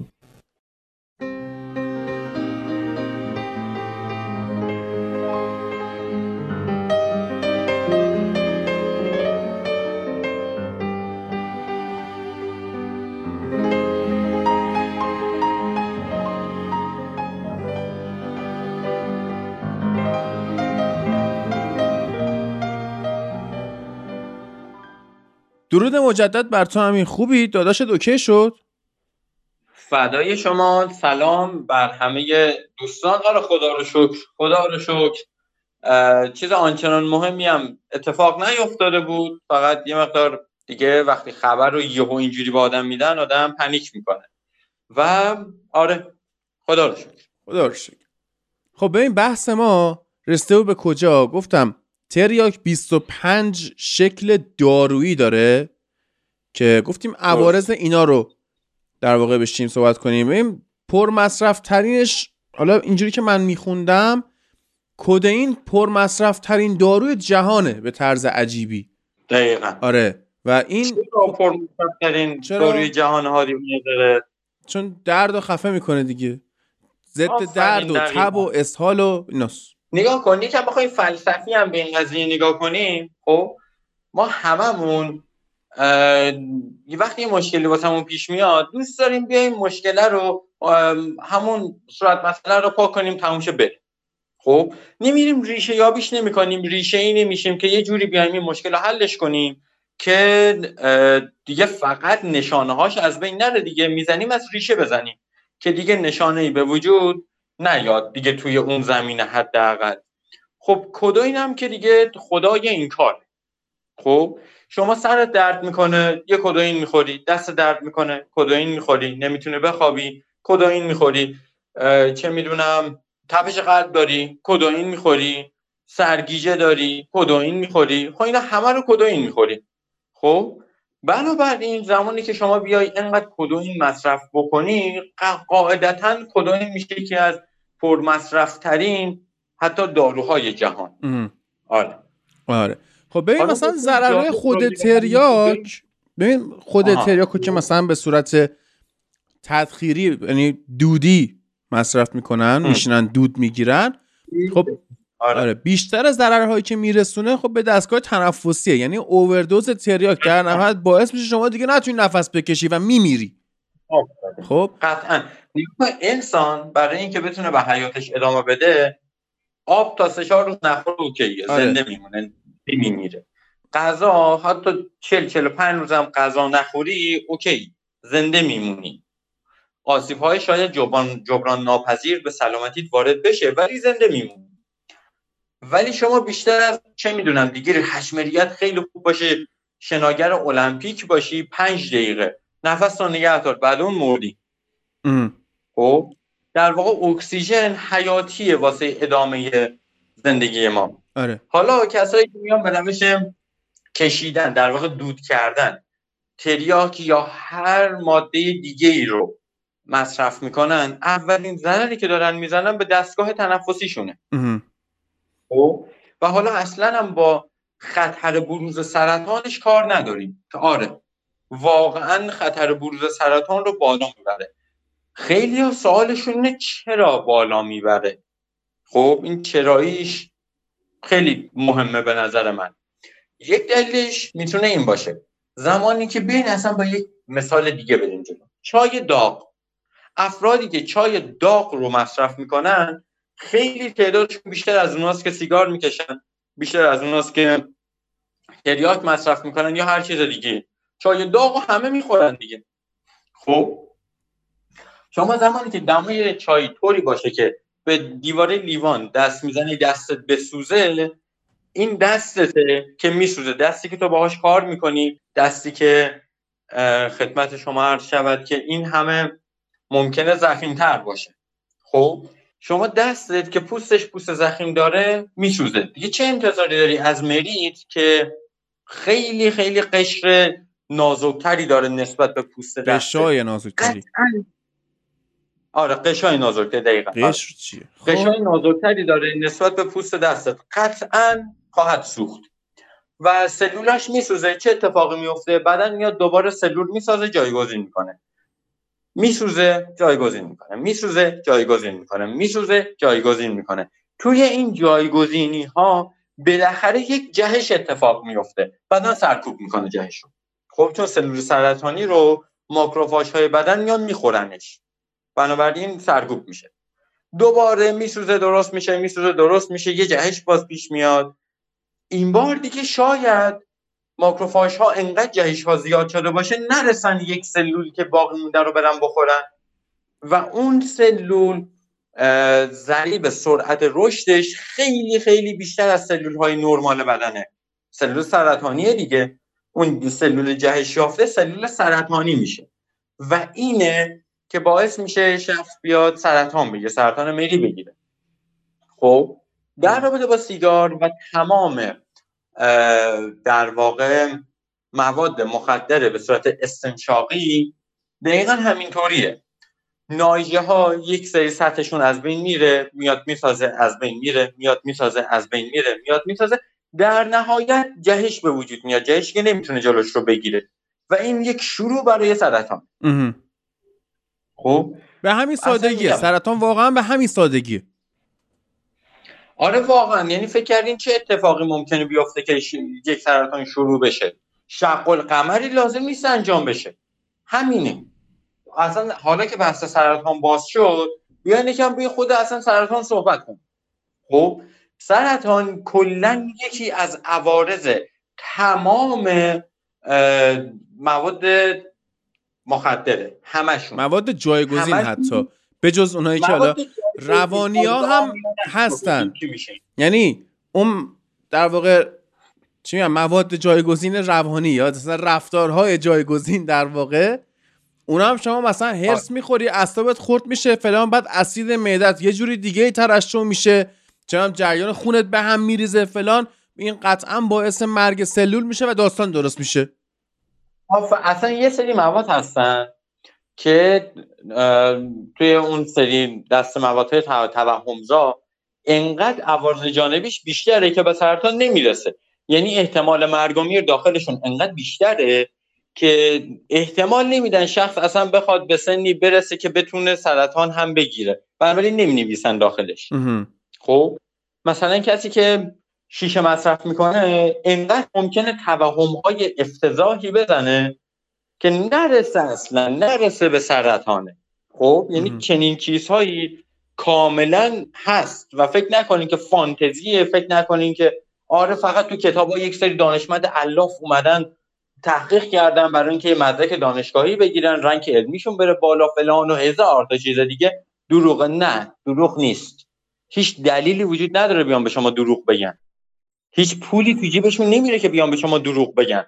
اتفاقا اگه میخواستم پول تو جیبشون بره میگفتم بیاین این کار رو اصلا انجام بدین، چون بعد به مشکل میخورین دیگه، بعد برین دنبال درمان، بعد برین دنبال بیمارستان، خب چه میدونم شیمی درمانی فلان فلان فلان، تمام اینا جیبشون پرپول میشه. چرا این همه میگن آقا نکنید این کارو؟ چیزی هستش که چنین صحبتی دارن میکنن دیگه، یعنی همینجوری از خواب بیدار نشنن بگن خب امروز چیکار کنیم، بگیم که مثلا فلان چیزو مصرف نکنه.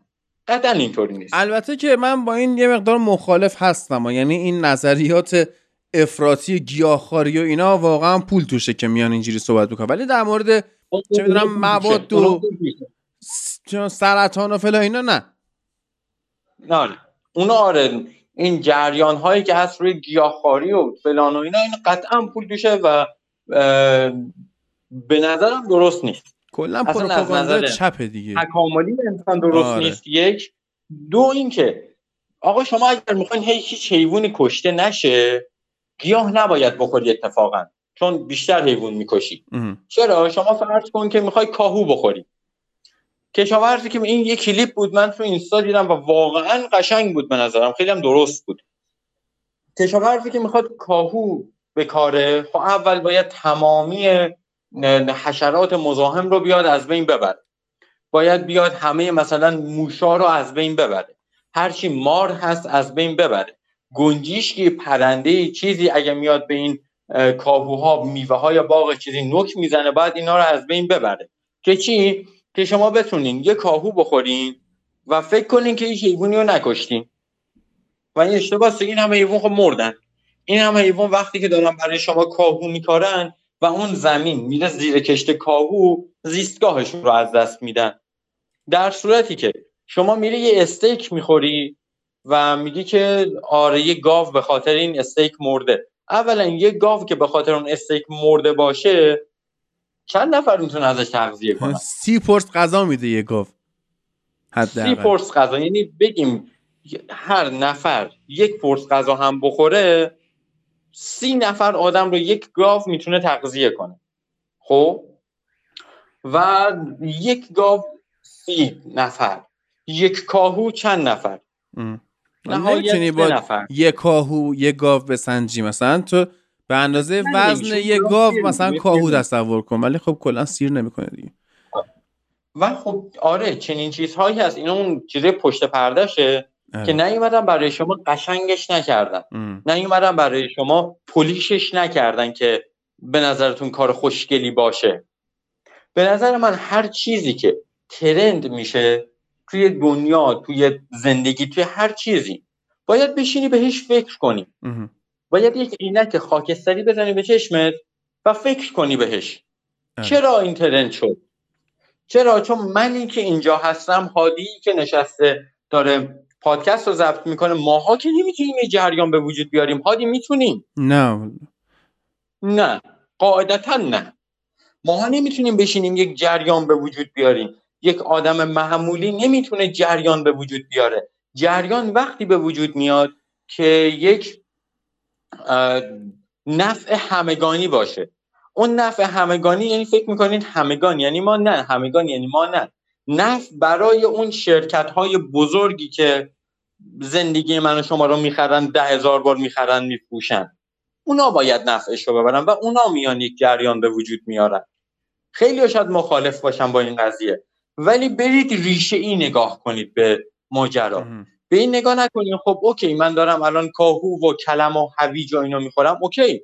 من نمیگم کاهو و کلم و هویج خوردن بده، نه نخورید فلان، اتفاقا لازمه، فیبرشون لازمه، ویتامیناش واسه بدن لازمه، تمام اینها لازمه. شما اگه فقط گوشت بخوری، مخصوصا گوشت قرمز، البته با این شرایط اگه بتونید بخورید، خب بتونیم بخوریم، کلا بیماری میگه نقرس میگیری.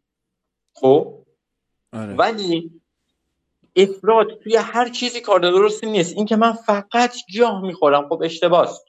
مواد مغذی که داخل فراورده های گوشتی هست، پروتئینی هست، تو چجوری میخوای به دست بیاری؟ میگه پروتئین رو من لوبیا از سویا اینا تامین میکنم.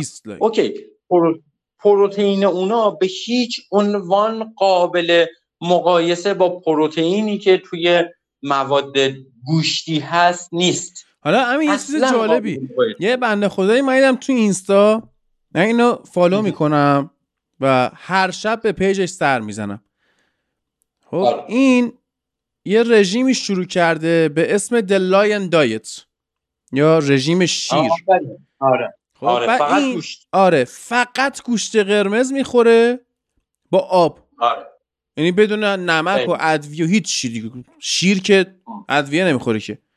خب دقیقا. من منتظرم این گفته فقط 40 روز این کارو میکنم، منتظرم 40 روزش تموم شه ببینم چه بلاهایی سرش بیاد. چون هر روز بیاد یا مثلا من امروز فلان غذا رو خوردم، اینجوری خوردم و مثلا اینقدر خوردم آب، اینقدر خوردم فلان چیزو احساس میکنم.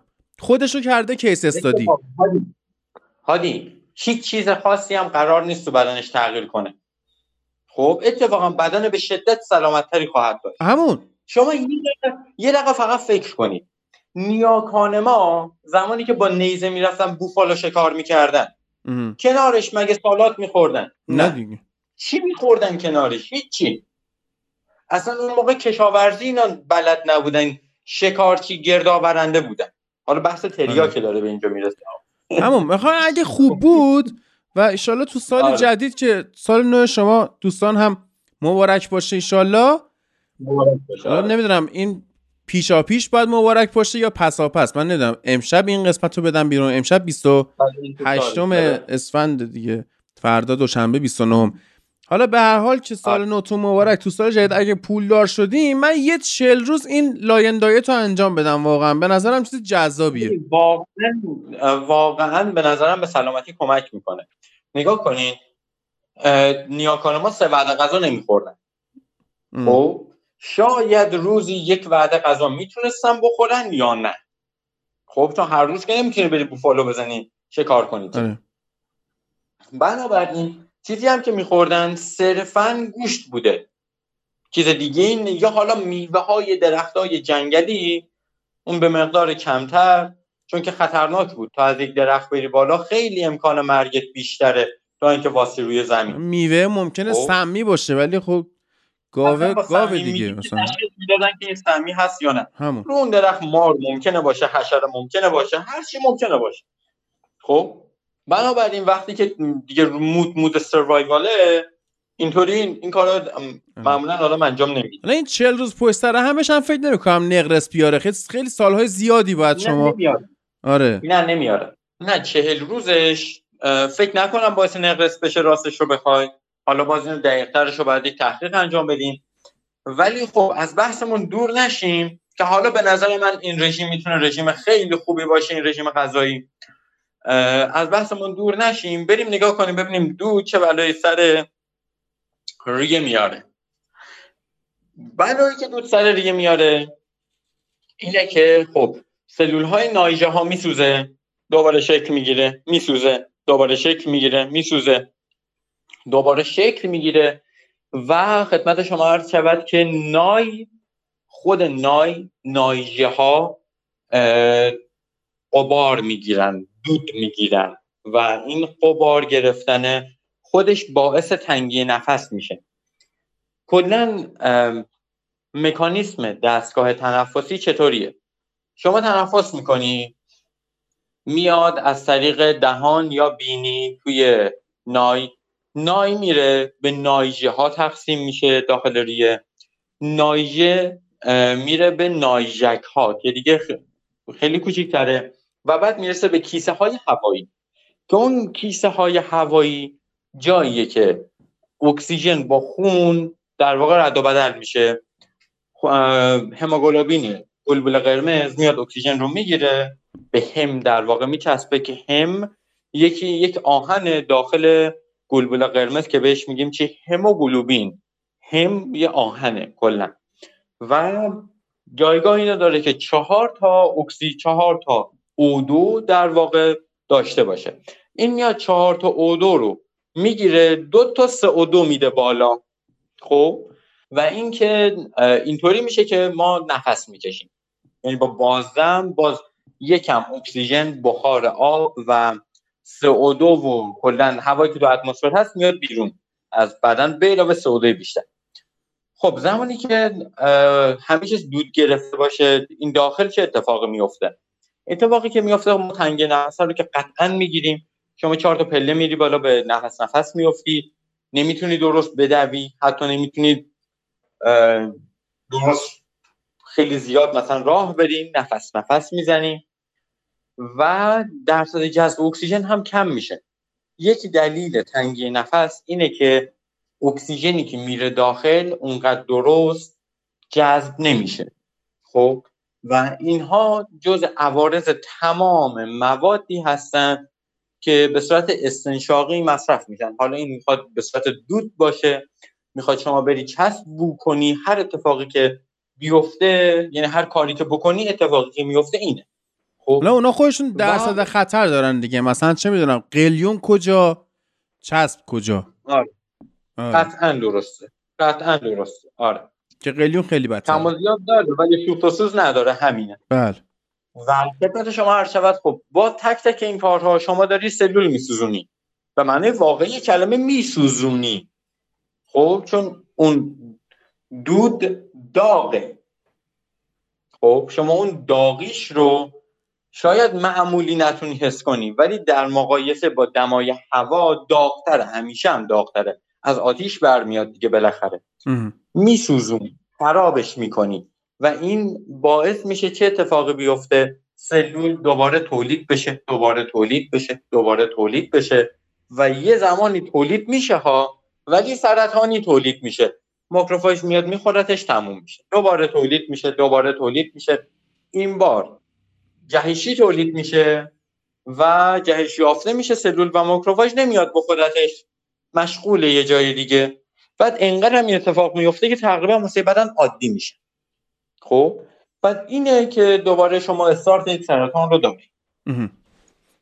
آره خب حالا ببین این قسمت دودیش. خب سوال اینه که اون مشتقات دارویی شیمیایی تریاک مثل کدئین دود ندارن که تو ریه نمیرن، اینا میرن تو معده و روده. خب اینا چی کار میکنن؟ اینا نگاه کنین، هر دارویی برای خودش یه سری عوارض داره. خب ولی این یک سری داروهای خاص میتونن عوارضشون، اگر نگاه کنین عوارض که ما میگیم عوارض زمانی که شما اووردوز کنی باهاش، خب اون میشه عوارضش، زمانی که از اون دوز باید شما بیشتر مصرف کنی. اون میشه عوارض. که این با مقاومت دارویی هم پیش میاد دیگه، یعنی هی شما مصرف میکنی بعد بیشتر میشه. مقاومت دارویی رو جز عوارض نمیگن. چرا نمیگن؟ چون مثلا جلوی نمک هم شما مقاومت میکنی. خب فرض کن شما 30 روز 40 روز اصلا غذاتو نمک نزن، بدون نمک بخور. خب درسته 2 هفته اول یه هفته اول غذا رو نمیتونی بخوری، بیمزه است، بیروح هستن به نظرت، خب ولی بعدش عادت میکنی قشنگ غذا رو میخوری. بعد از اینکه عادت کردی کامل به بدون نمک غذا خوردن، بیا غذا تو نرمال، حتی نرمال هم کمتر نمک بزن. به نظرت شوره توی مقدار نمک تغییری شد چه خیر، ولی به نظر تو شوره. بنابراین مقاومت دارویی رو ما کلا نمیایم نمیگیم. چرا؟ چون مبرهنه هست. خاله سوالی، بدن قابل تربیت دیگه. خب این سوال آره. همین نمک که گفتی الان واسه خود من یه سوال شخصی کلا خارج از بحث پیش اومد. مثلا یه دوستی هست غذای تند نمیتونه بخوره، خب میخوره مثلا صورتش میرزه بیرون یا اصلا حالش بد میشه. خب ما میتونیم خورد بدون اینکه این بفهمه نم فلفل قرمز غذا رو زیاد کنیم تا جایی که این تند خور بشه؟ از نظر تئوری باید بشه، ولی حالا یه چیز جالبی، نمک مزه شوریه دیگه، درسته؟ خب مثلا شکلات شیرینه، شکلات شیرینه، آره دیگه مزه شیرینی داره. شکلات تلخ مزه تلخی داره. خب قرقرود مزه ترشی داره. این 4 تا مزه اصلی هست. تندی مزه نیست، درده. آره خب تندی مزه نیست، درده. ما گفتیم بدن به همه چیز عادت میکنه غیر درد. چه اتفاقی میفته که یک نفر دوست داره غذای تند بخوره؟ مازوخیسم؟ نه به هیچ عنوان. اون فلفلی که شما میخوری، مخصوصا این فلفله سبز هست، خب هالوپینو درازن سبز، آره هالوپینو آفرین، آره اونا مقدار بسیار زیادی ویتامین C داره که اصلا اون مقدار رو شما تو پرتقال هم نمیتونی پیدا کنی. خب مقدار بسیار زیادی ویتامین C داره. چه اتفاقی میفته؟ بدن میاد، خب بار اول شما فلفل رو میخوری، بدن میگه این چی بود این خورد دیگه، مردم. ولی بعد یک تجزیه تحلیل میکنه، میگه ای چقدر مقدار خوبی از ویتامین C وارد شد با این ماده غذایی تند. بنابراین اوکیه، میاد میسنجه، میاد سودی که بهش میده با ضرری که بهش میده و میسنجه، میبینه ای سود خوبیه. خب بنابراین شما رو ترغیب میکنه که بری چیکار کنی، بری غذای تندتر بخوری. چرا؟ چون ویتامین C بیشتر میخواد. با اون ویتامین C خودش ایمن میکنه. دقت کردی به این موضوع که اونایی که غذای تند میخورن دیرتر مریض میشن، حداقل دیرتر سرماخورد میشن؟ آره. میگه چون تنده خب شبیه گرماست دیگه. خب میگن سرماخوردگی و سرما میخوری، این تنده داغه باعث میشه بدن گرم بشه، سرما نخوری. نه اشتباهه. اینقدر ویتامین C شما میریزی تو بدنت که اون میکروب سرماخوردگی غلط بکنه بیاد نزدیک بدن. حالا یه سوالی، همینجا بحث ربط پیدا کرد. خب فلفل تنده دیگه، میسوزونه و دردم داره. این هم داره سلولای دستگاه گوارش رو میکشه دوباره تولید بشن. خب اینم ممکنه سرطان بیاره؟ این سلولای دستگاه گوارش رو نمیسوزونه که دوباره تولید بشن. فرق داره. نگاه کنید شما وقتی که دستت برق میگیره، خب مثلا از این آدامسایی بودن که میگفت بفرما آدامس میکشیدی یک برق کوچولو میگرفته، شوک داشت. اون برق رو دارم میگم، نه که آدم چنگال بکنه داخل پیریز برق خونه ها، اون نه، درست. اون اصلا میسوزونه. خب ولی اون شوکای خیلی کوچولو هیچیو نمیسوزونه، هیچیو از بین نمیبره، صرفاً عصب‌های دردی شما تحریک میشن. ما توی بدن یک سری اعصاب داریم به اسم عصب درد. خب چه کاری که میکنن اینه که درد رو منتقل میکنن تا آقا فلان جا داره دردت میاد. چرا؟ خب یه خطری هستش که داره اون درد رو منتقل میکنه دیگه. خب تنها نقطه بدنم که عصب درد نداره مغزه. مغز عصب درد نداره. یعنی نمیدونم ویدیوها رو دیدی یا نه، مغز طرفو دارن جراحی میکنن، بنده خدا به هوش راحت صحبت میکنه. اصلا تو بعضی از عملهای جراحی مغز و اعصاب باید مریض به هوش باشه. آره. خب که ازش تست میگیرن اون وسطا هی، چون یهو ممکنه کلاپس کنه دیگه، مثلا بره دیگه نیاد. یهو کلاپس کرد، جراح میگه شت دستم اشتباه خورد یا عطسه کرد. آره. بالاخره خب و درد رو حس نمیکنه، مغز عصب درد نداره. اون در واقع فلفلی که شما میخوریش هیچ عصبی رو نمیسوزونه، صرفاً یعنی نمیکشه عصبی رو یا هیچ سلولی رو نمیکشه، صرفاً ترکیبات شیمیاییش باعث میشه که عصب درد تحریک بشه. مثل اینه که خودت برداری خودتو نشگون بگیری، ناخون کنی داخل مثلا پوست دستت. آره. خودت زبونتو به اختیار گاز بگیری، مثلا هیچ چی نمیشه. خودت زبونتو بگیر، لپتو گاز بگیر، چه میدونم زبونتو گاز بگیر، سلول کشتی نه نکشتی. حالا بخوای خیلی میکروسکوپی نگاه کنی آره چند تا سلول مثلا پاره شدن ها، ولی خب چیزی نیست، با اون آدم سرطان نمیگیره خیالتون راحت. ولی یه سری فلفلا میکشن دیگه، مستقیم آدمو میکشه، ایست قلبی اینا میاره که نخورید دیگه اونا رو. آ دیگه زیاده روی توی هر چیزی مضر. خب شما آبم بخوری مسئله. برو توی دستگاه گوارشی که داروی شیمیایی میره. خب کدوین کاری که انجام میده اینه که از کجا رسیدیم به کجا هستیم. آره. خب کدوین بیایم روی اووردوز همین کدوین وقتی که میخوایم صحبت بکنیم میشه چی؟ دردهای معدوی میاره. خب یعنی شما وقتی که زیاد کدوین مصرف کنی کل سیستم گوارشت از بین میره. شما از سوزش معده داری، رفلکس اسید معده رو داری. رفلکس اسید معده یعنی چی؟ نگاه کنین معده ها، شما یک کیسه تصور کنید که اول و آخرش یه سری اسفنکتر داره. اسفنکتر چیه؟ دریچه، یه سری دریچه ماهیچه‌ای داره. خب این اسفنکترها وقتی که شما غذا رو داره قورت میدی، آب رو داره قورت میدی، باز میشه میره تو معده، دوباره کیپ بسته میشه که اون اسید معده نیاد بالا. خب آخر معده همزمانی که داره میره به روده کوچیک وصل بشه به قسمت 12 یا اثنا عشر، یک دونه اسفنکتر داره که این اسفنکتر هم دقیقاً همینطوری باز و بسته میشه وقتی که اون خمیری که تو معده به وجود اومده میخواد خارج بشه. حالا رفلکس معده چیه؟ رفلکس اسید معده اینه که اسفنکتر ورودی معده، یعنی اونجایی که شما غذا قورت میدی به سمت معده، اون میاد شل میشه. یعنی معده که داره کار میکنه همچنان داره چنگ میزنه اون غذا رو، اسید میاد بالا. اسید میاد بالا، شما اصطلاحاً میگی که من ترش کردم. خب اون یکی از مضرترین اتفاقهایی که میتونه برای هر انسانی بیفته. خب چون یکی از دلایل اصلی سرطان معده، سرطان مری همین اصلا.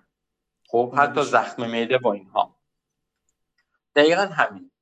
خب کدوین زمانی که بیاد در واقع اووردوز بشه، بعد ازش استفاده بشه، هر چیزی که شد شما یک کدوین مصرف کنید، خب علاوه بر دل درد و اینها رفلکس معده رو هم در واقع رفلکس اسید معده رو هم به شدت میبره بالا. این یکیشه. خب ضربان قلب رو میتونه تند کنه، میتونه ببخشید تند کنه ضربان قلب رو، یعنی قلب شما از حالت معمول تندتر میزنه. شاید خیلی بگم خوبه. آره بگم قلب ورزشکارا هم یواش میزنه، ولی آره قلب ورزشکارا از بس بزرگه، بزرگ شده، نیاز نداره که مثلا در دقیقه 80 تا بزنه، در زمان استراحت 70 تا بزنه، 40 تا 30 تا میزنه و کل خون پمپاژ میشه برمیگرده. چرا؟ چون قوی، ماهیچه قوی شده. ولی برعکس بعضیا هستن که مثلا قلبشون قلب پرنده است، پوستشون ولی آنها پوست شیر. آره. اینا برعکسه، اینا اگه کدوین بخورن اذیت میشه. دقیقا شاعر میگه گرگ باش مثل من مثل ببر. خب خدمت شما عرض شود که چی میگفتیم؟ قلب پرنده اومد وسط، قلب ورزشکارا بزرگی. به جز رونالدو زیاد می‌خوره و آروم داره میزنه، نه شما قلبت قلب قوی نیستش که میگی آره من قلبم کند داره میزنه. نه شما یک فعالیت شدید یهو بخوای انجام بدی قلب کم میاره. چی میشه؟ میشه تپش قلب. فرض کن یک موقعیتی پیش میاد که شما باید 100 متر بدوی. خب ما از ماشینت پیاده میشی، یادت رفته دستی رو بکشی توی سرازیریه و ماشین داره حرکت میکنه و بدوی دیگه به ماشینت برسی. خب در اون شرایط قلبی که قلب قوی نیست و داره آروم میزنه، خب تپشش تپش آرومیه، شما بخوای بدوی میشه چی؟ تپش قلب.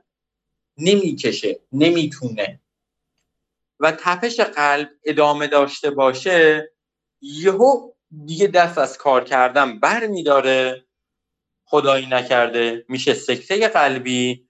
و حالا در بدترین سناریو اینه که شما میری به دیدار پروردگار و در سناریوهای بهتر اینطوریه که احتمال داره پرستاری پزشکی که میدونم شخصی که کمک‌های اولیه رفته باشه توی هلال احمر دورش رو دیده باشه، اون اطراف داشته رد می‌شده، شما رو می‌بینی که یهو میافتی و میاد احیات می‌کنه. یک سناریو. سناریو دوم اینه که شما احیا میشی، برمیگردی نصف بدنت کار نمی‌کنه. سناریوی مثلا دهنت کج شده و کلی سناریوی دیگه هم وجود داره که اگر من شخصا بخوام انتخاب کنم بین همه اینها دیدار پروردگار رو ترجیح میدم. من یه بار همچین اتفاق نزدیک برام بیفته. عالی شد. آره، یک سال که از کرونا گذشته بود همش خونه بودیم و جایی نمی رفتیم و فعالیت بدنی نداشتیم، من تصمیم گرفتم پاشم راه برم، شام یه پیاده روی کنم، قدم پیاده روی سری. روز اولیام بود که می‌خواستم این کارو بکنم. میچی موزیکی گوشتیم گوشمون رو راه افتادیم. بعد یه نیم ساعت که خب من بدون توقف راه میرم دیگه، بعد نیم ساعت من حس کردم که قلبم کلا داره کنده میشه از جا. و تنها کاری که کردم این بود که تو گروهمون دکترمون رو منشن کردم، گفتم که آقا یه همچی چیزیه. بعد به من گفتش که از راه رفتن وای نست، یعنی همینجور راه برو. آره گو با همون سرعت راه برو، نم نم کمش کن که مثلا نمیری ها، چون اگه همونجا وایسی بشینی فلان استراحت کنی قطعا مردی. آره کلپس کرده دیگه، تمام دیگه. آره. یا نیسته یا دیگه من نیستم. آره دکتر خوبیه واقعا، توصیه میکنم که البته معرفیش نمیکنم بهتون، مال خودمه، ولی بسیار دکتر حاذقیه ایشون و الانم ایران نیست متاسفانه. خب بعد پس این ما یه اووردوز داریم یه میسیوز داریم. اووردوز میشه زیادی بخوری، میسیوز میشه سر هر چیز بی خودی بخوری، استفاده نابجا. نابجا. آفرین. حالا از همه اینها بگذریم میرسیم به مشکلات چی؟ ادراری. نیا کن کده این چیزی نیستش که بخواد همیشه توی بدن بمونه، باید دفع بشه. خب و سوزش ادرار میتونه بیاره، چرا اون مدل مولکول هایی که داره تیزه میبرده، مجاری رو میبرده کلا.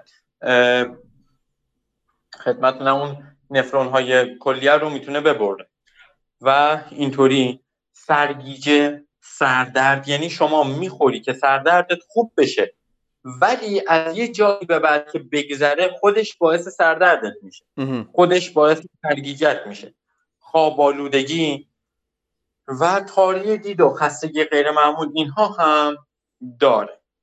عالی. و حالا میریم توی یک قسمتی که کل اوپیوم ها دارنش، یعنی چه خود تریاک چه هر چیزی که ازش به دست میاد، میخواد دارویی باشه صنعتی باشه، بجوشونیش، بخارش کنی، بخارش رو دوباره جامد کنی، هر اتفاقی که در بلایی که سر این ماده بیاری این عوارضش هست. اسمش هم چیه؟ عوارض جنسی. خب توی عوارض جنسیش ها یکیشو اشاره کردم، انزال خودانگیخته رو اشاره کردم که چطوریه. خب علاوه بر اون از این جایی که رد بشه، حالا چطوری بگمش رو نمیدونم دوستان. خب من میگم شما سعی کنین که برداشت درست ازش داشته باشین دیگه، چون راه خیلی خوبی نیست که آدم بخواد بگتش. یه سری تبلیغات هست توی ماهواره که میگه که آیا از کوچکی مثلا سایز خودکار خود رنج میبری، بیت داروهای ما رو بخوری، به اونا نیاز میکنی. یعنی این که همونی هم که هستم دیگه کمتر میشه با توجه به میانگین قدی مردم ایران که به هر حال میانگین خوبی نیست، چون این قد بلندترین مردم جهان اگه شما فکر میکنی هلندیان سخت در اشتباهی، مال سمت آفریقا اینا میشه، اونا مردم قد بلندیان. عربستان مردم قد بلندی داره، اصلا معروف بودن اینا، یه قومی بودن به اسم عمالقه. خب اینا مثلا هر کدوم 2 متر قدشون بود. خب قد مردم ایران 11 سانت و 44 میلیمتره که شما تریاک بکشی همونم شرینک میشه، مثل این که بپری تو آب سرد یا کلا تو زمستون. چه حرفی بود؟ خوب گفتم ولی چی گفتی؟ خوب گفتم. خوب گفتم دیگه. خب بگو دیگه، بگو چی گفتی؟ گفتم که در واقع به اون قرص ها نیاز پیدا میکنید اما اونا هم کار نمیکنه. چون همونی هم که هست شرینک میشه. آب سرد چی بودیم مثلا؟ خب شما اگه بپری تو آب سرد یا مثلا تو فصل زمستون انگار تریا کشیدی. آره. خب بریم ادامهش. بله. خب چی داشتیم؟ یکی این که بالاخره یه عوارض جانبی دیگه هم داره. همین داره. من میگفتن که مثلا باعث میشه که جلوی اسهال گرفته میشه. گلاب به روتون شنونده های عزیز واقعا. خب ولی یه جایی به بعد خودش اسهال میاره. اصلا اینطوریه. ولی بذار قبلی رو اول کاملش کنم. نه من میخوام اتفاقا به همین مسئله جنسی رجوع بکنم که شما ببین فقط اول و آخر معده نیست که اسفنکتر داره، یه جای دیگه هم اسفنکتر داره که ماهیچه‌ایه که جلوی برون ریزی ناخواسته رو میگیره. خب بعد اون وقت شما اگه جزو این اقلیت‌های پروپاگاندای چپ باشین، خب اونم مثلا بد میشه یا آبروتون میره اگه تریاکی باشین. چون راحت برون ریزی میکنه برای خودش.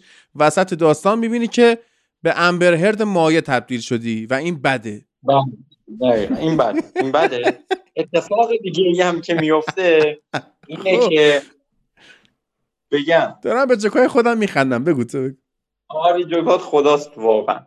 خب میگم اتفاق دیگه هم که میفته اینه که حال ما هرچی تا اینجا گفتیم راجع به خانوما، راجع به آقایون، بریم سمت خانوما.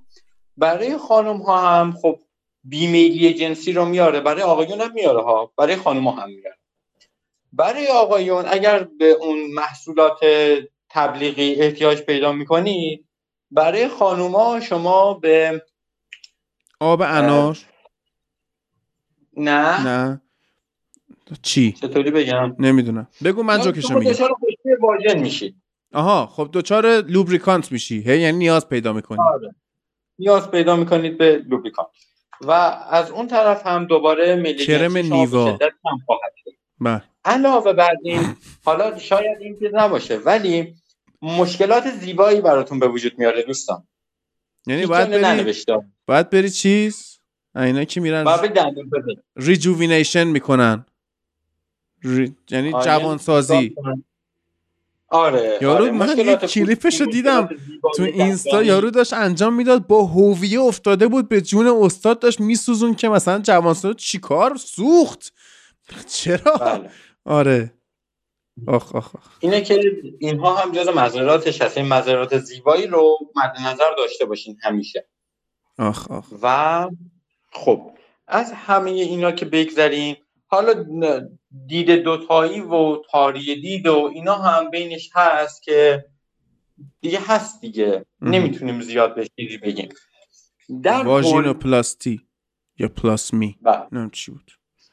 در کل بخوایم یک جنبندی داشته باشیم از تریاک، چیزیه که کلی از تاریخ بشر باهاش نوشته شده، یا به وسیلهش نوشته شده، یا براش نوشته شده، یا روش نوشته شده. یعنی تریاک میکشیده تاریخ مینوشته، بس روش نوشته شده. این طرف رفته کشیده، بعد نشسته نوشته.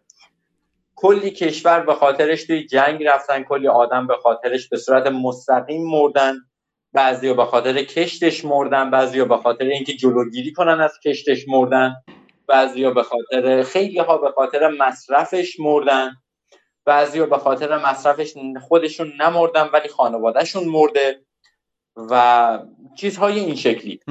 خب در کل بخوایم نتیجه ازش بگیریم اینه که قاتل زبردست بوده. چرا قاتل زبردستی بوده؟ چون که همه میدونیم چی کار میکنه و همچنان پنبه سربریده در واقع. جان؟ با پنبه سربریده. آره با پنبه سر میبریده دیگه این شکلی. من بخوام درستشو بگم به لحاظ سیاسی تریاک چپه. آه چطور؟ با پنبه سر میبره، بعد عوام فریبی میکنه، مثلا یه دردی رو به ظاهر برطرف میکنه اما پشت سرش هزار تا داستان میاره. این چپ قشنگ تریاک چپه. بعد جا داره که با نوید صحبت کنه و درسته خدمت شما عرض شود که درسته مصرف دارویی داره، تمام اینها رو داره و همه هم میدونن داره، ولی در کنار اون مصرف‌های دارویی که میتونه داشته باشه اگر ازش درست استفاده نشه ضررهاش به مراتب بسیار بسیار از فایده‌هاش بیشتره. و زمانی که شما میخوای کاری رو انجام بدی باید ببینی به ریسکش میارزه یا نمیارزه. خب ببین دو تا داستان، یکی که من داشتم یه تحقیقی میخوندم نوشت مالم کدوم دانشگاه بود، نوشته بود که توی خاورمیانه به خصوص در ایران، یعنی مثلا من شرمگین شدم که توی این مقاله انقدر اسم ایران، بالاخره صحبت کردیم اوایل کار که واقعا ایران یکی از مهدهای این داستان بوده. میگفتش که توی ایران اکثرا مصرف میکنن اگه سنی به بعد میگفتش که ولی به خاطر این مصرف میکنن که باور دارن این تأثیر دارویی داره. خب بعدیش این بود که نوشته بود آدم هایی که دیابت دارن بیشتر رو به مصرف میارن، که آقا ما صحبت برعکس باشه، یعنی ما اگر دیابت داری آره نباید مصرف کنی، اینجوری نوشته بود. خب این یه مسئله که آقا اگر استفاده دارویی هم داره بذار پزشک بگه، بذار در قالب همون قرص و آمپول و کوفت و زهر مار بتونن که بری بشی پا منقل، چه کاریه میکنی؟ اصلا بذار همون شرکت استفاده دارویشو همون شرکت داروسازی بره داروشو بسازه. شما پاشو برو کنترل شدهشو بگیر مصرف کن. آره یعنی اگر میخوای استفاده دارویی داشته باشه دارو بخور. این یکی. دو اینکه یه باور جالبی هستش، من از خیلی‌ها شنیدم، خب یعنی اصلا ردخور نداره ها. مثلا یه حالتی بود یه فامیلی ما داشتیم، اینا مثلا نسلن در نسل راننده کامیون بودن. نسل که یعنی مثلا مگه چند نسل کامیون اومده؟ منظور این که خیلی هاشون بودن، هم پسرمو داداش فلان همینجوری راننده کامیون بودن. این میگفتش که شرط اول رانندگی جاده اعتیاده، که بعد قطعا تریاکی باشی که رانندگی کنی. دو این که کلا این باور عام‌تریه. این دومی که میخوام بگم، میگن که آقا سنت، حالا زنا رو من کارم، مردا، چون این بحث‌های مردونه است بیشتر، میگن که آقا سنت از 65 رفت بالا دیگه اصلا باید بکشی تریاکو. چیه خب برای چی؟ بله بفهم. نه اینا همشون بهانه است. ما یه چیزی داریم به اسم منطقی سازی. خب توی منطقی سازی چه اتفاقی میفته؟ اتفاقی که میفته اینه که مثلا من بعد میشستم درس میخوندم که کنکور رو قبول میشدم، امتحان دانشگاه هم رو قبول میشدم، هر چیزی رو قبول میشدم.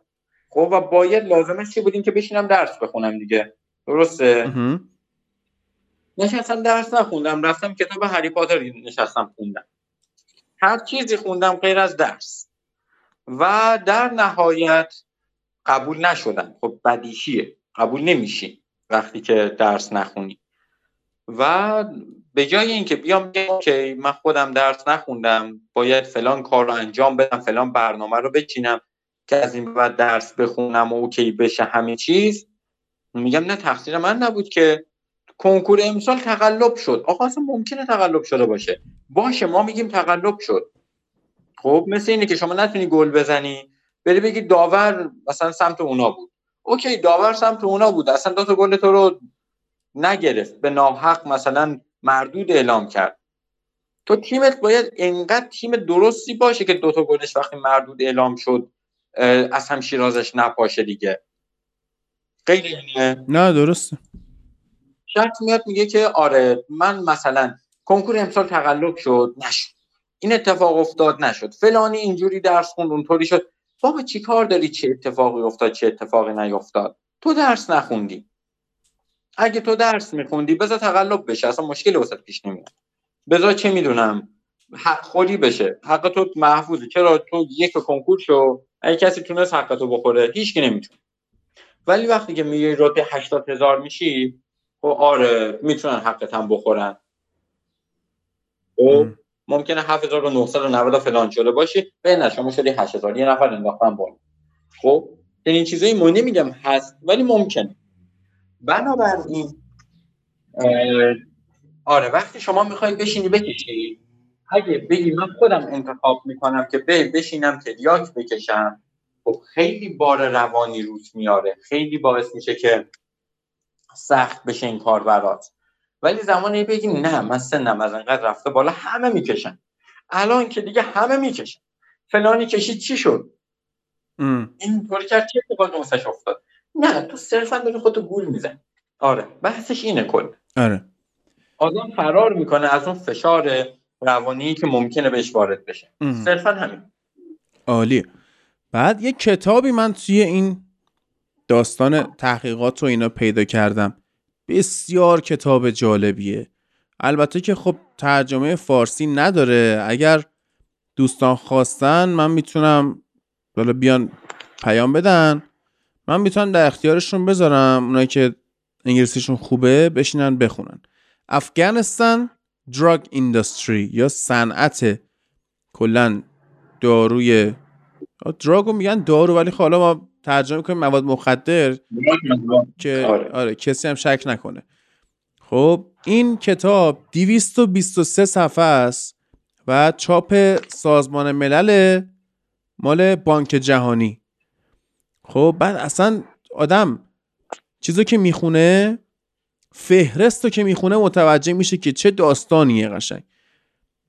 بعد سرفصلو دونه دونه بیان شده، حتی اینکه مثلا چه نوع دراگایی توی کدوم در واقع ایالت‌ها یا استان‌های افغانستان پیدا شدن، کشت میشن. آره بعد قیمت چجوری بوده فلان. بعد خیلی جالبه دیگه اینکه مثلا کشورهای همسایه رو چی کار کردن. بعد مثلا توی فصل آخرش دراگ ترافیکینگشو داره یا اون حمل و نقل غیر قانونیشو داره. بعد متدهای مصرف داره، متدهای فروش داره، چه میدونم این چیزه این ترافیکینگش چپتر 7.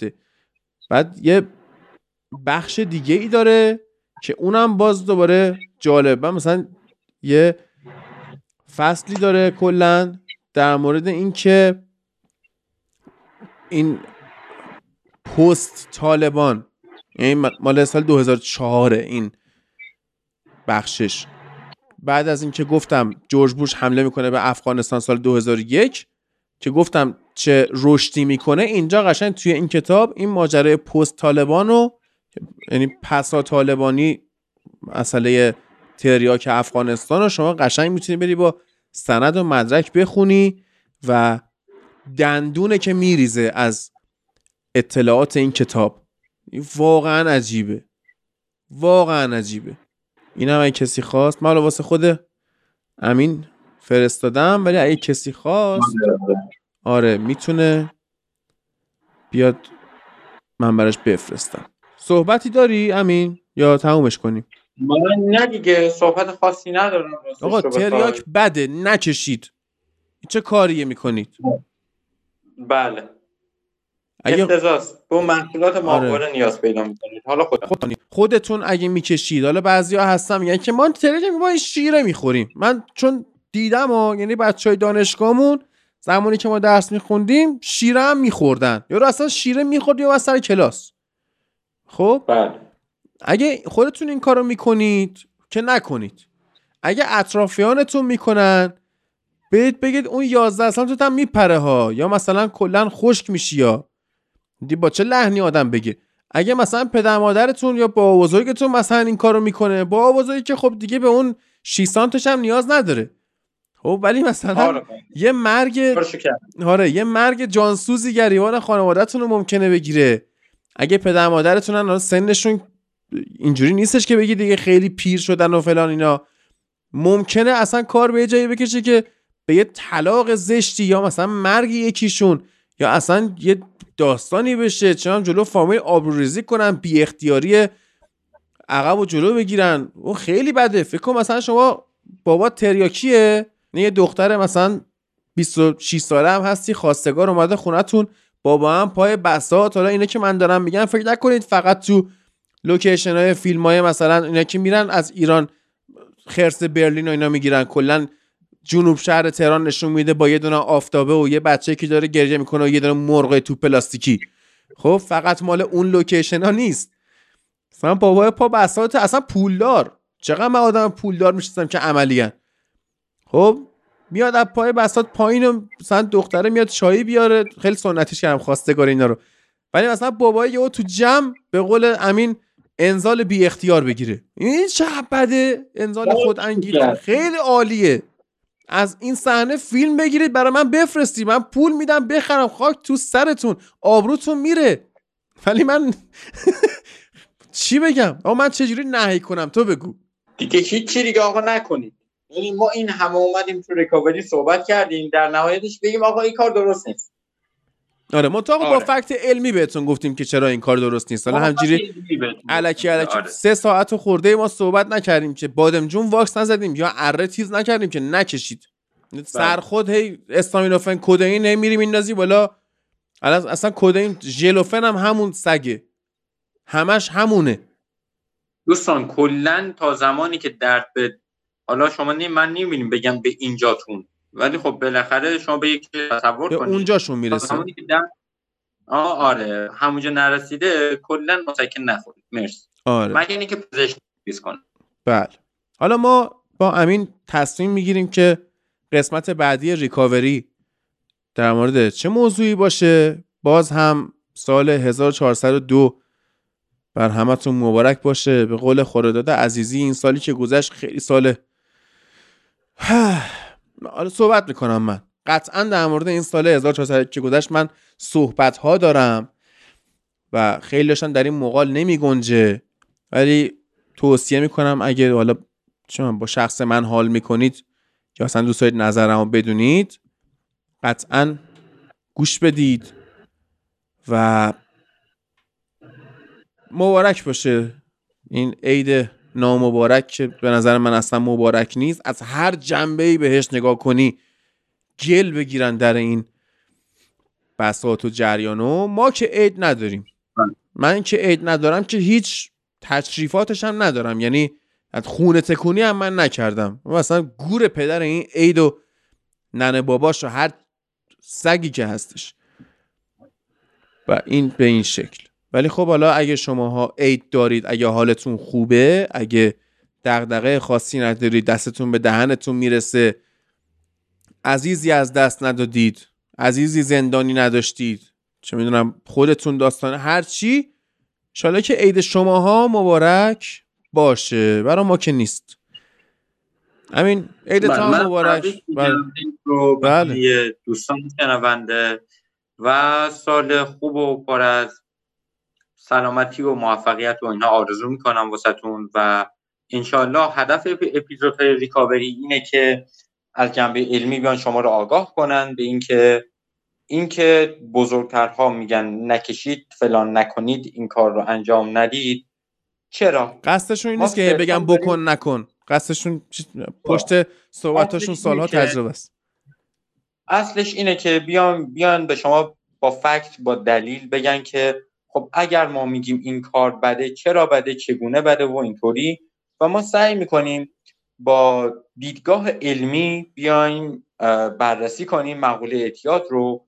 و یکی از آرزوهای خوب که میتونم واسه سال جدید در واقع واسهتون آرزو کنم اینه که اونهایی که به هر دلیلی به هر نوعی از مواد جایگزین که الان بهشون میگه مواد مخدر و اینها باهاش درگیر هستن، گلاویزن باهاش، بتونن بذارنش کنار، کمک حرفه‌ای بگیرن و آشتی کنن با کمک حرفه‌ای گرفتن، آشتی کنن با سلامتی، آشتی کنن و با زندگی سالم هم آشتی کنن. بله.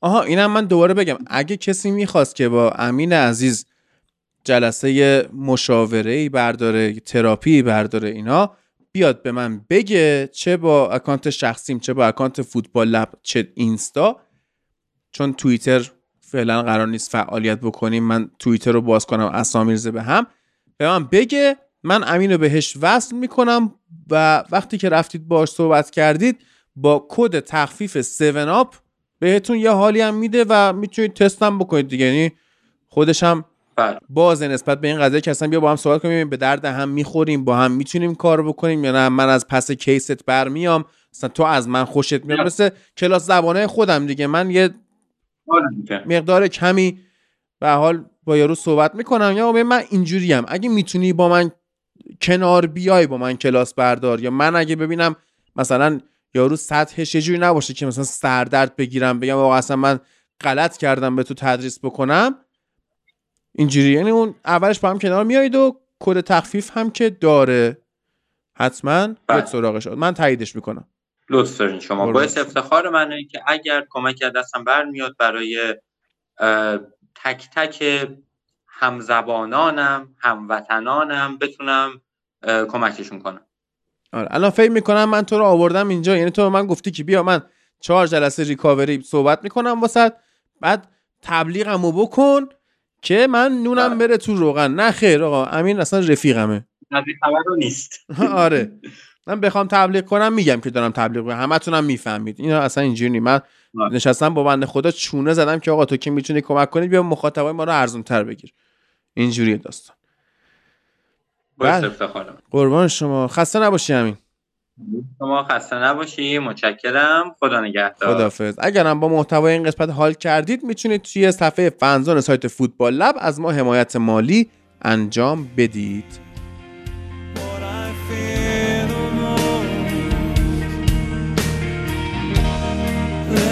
Stay here for a while.